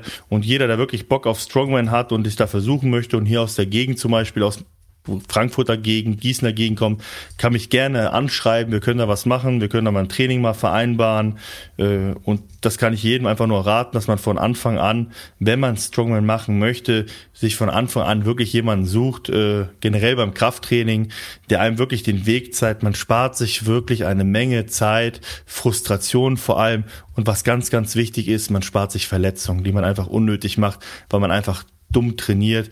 Man kann wirklich mit relativ, sag ich mal, geringem Aufwand, äh, mit dem richtigen Training kann man sehr, sehr schnell Erfolge erzielen. Aber dafür braucht man, sollte man wirklich investieren. Man investiert ja auch in Bildung. Genauso sollte man in seinen Körper investieren. Und dazu gehört meines Erachtens auch ein guter Trainer dazu, den man sich suchen sollte und der einen begleitet, der einem, wie gesagt, jetzt, ob's, egal ob es Krafttraining ist, ob es der Kraftaufbau einfach ist, einfach Tipps gibt, der einfach einem beiseite steht, weil es macht einfach vieles einfacher. Man kann die Zeit sparen und die Zeit kann man halt wieder in andere Sachen investieren. Deswegen, das ist das, was ich den Leuten einfach an, auf, äh, an den Weg geben kann. Sucht euch wirklich jemanden Kompetenten, wenn ihr in dem Sport erfolgreich sein wollt, der euch da begleiten kann.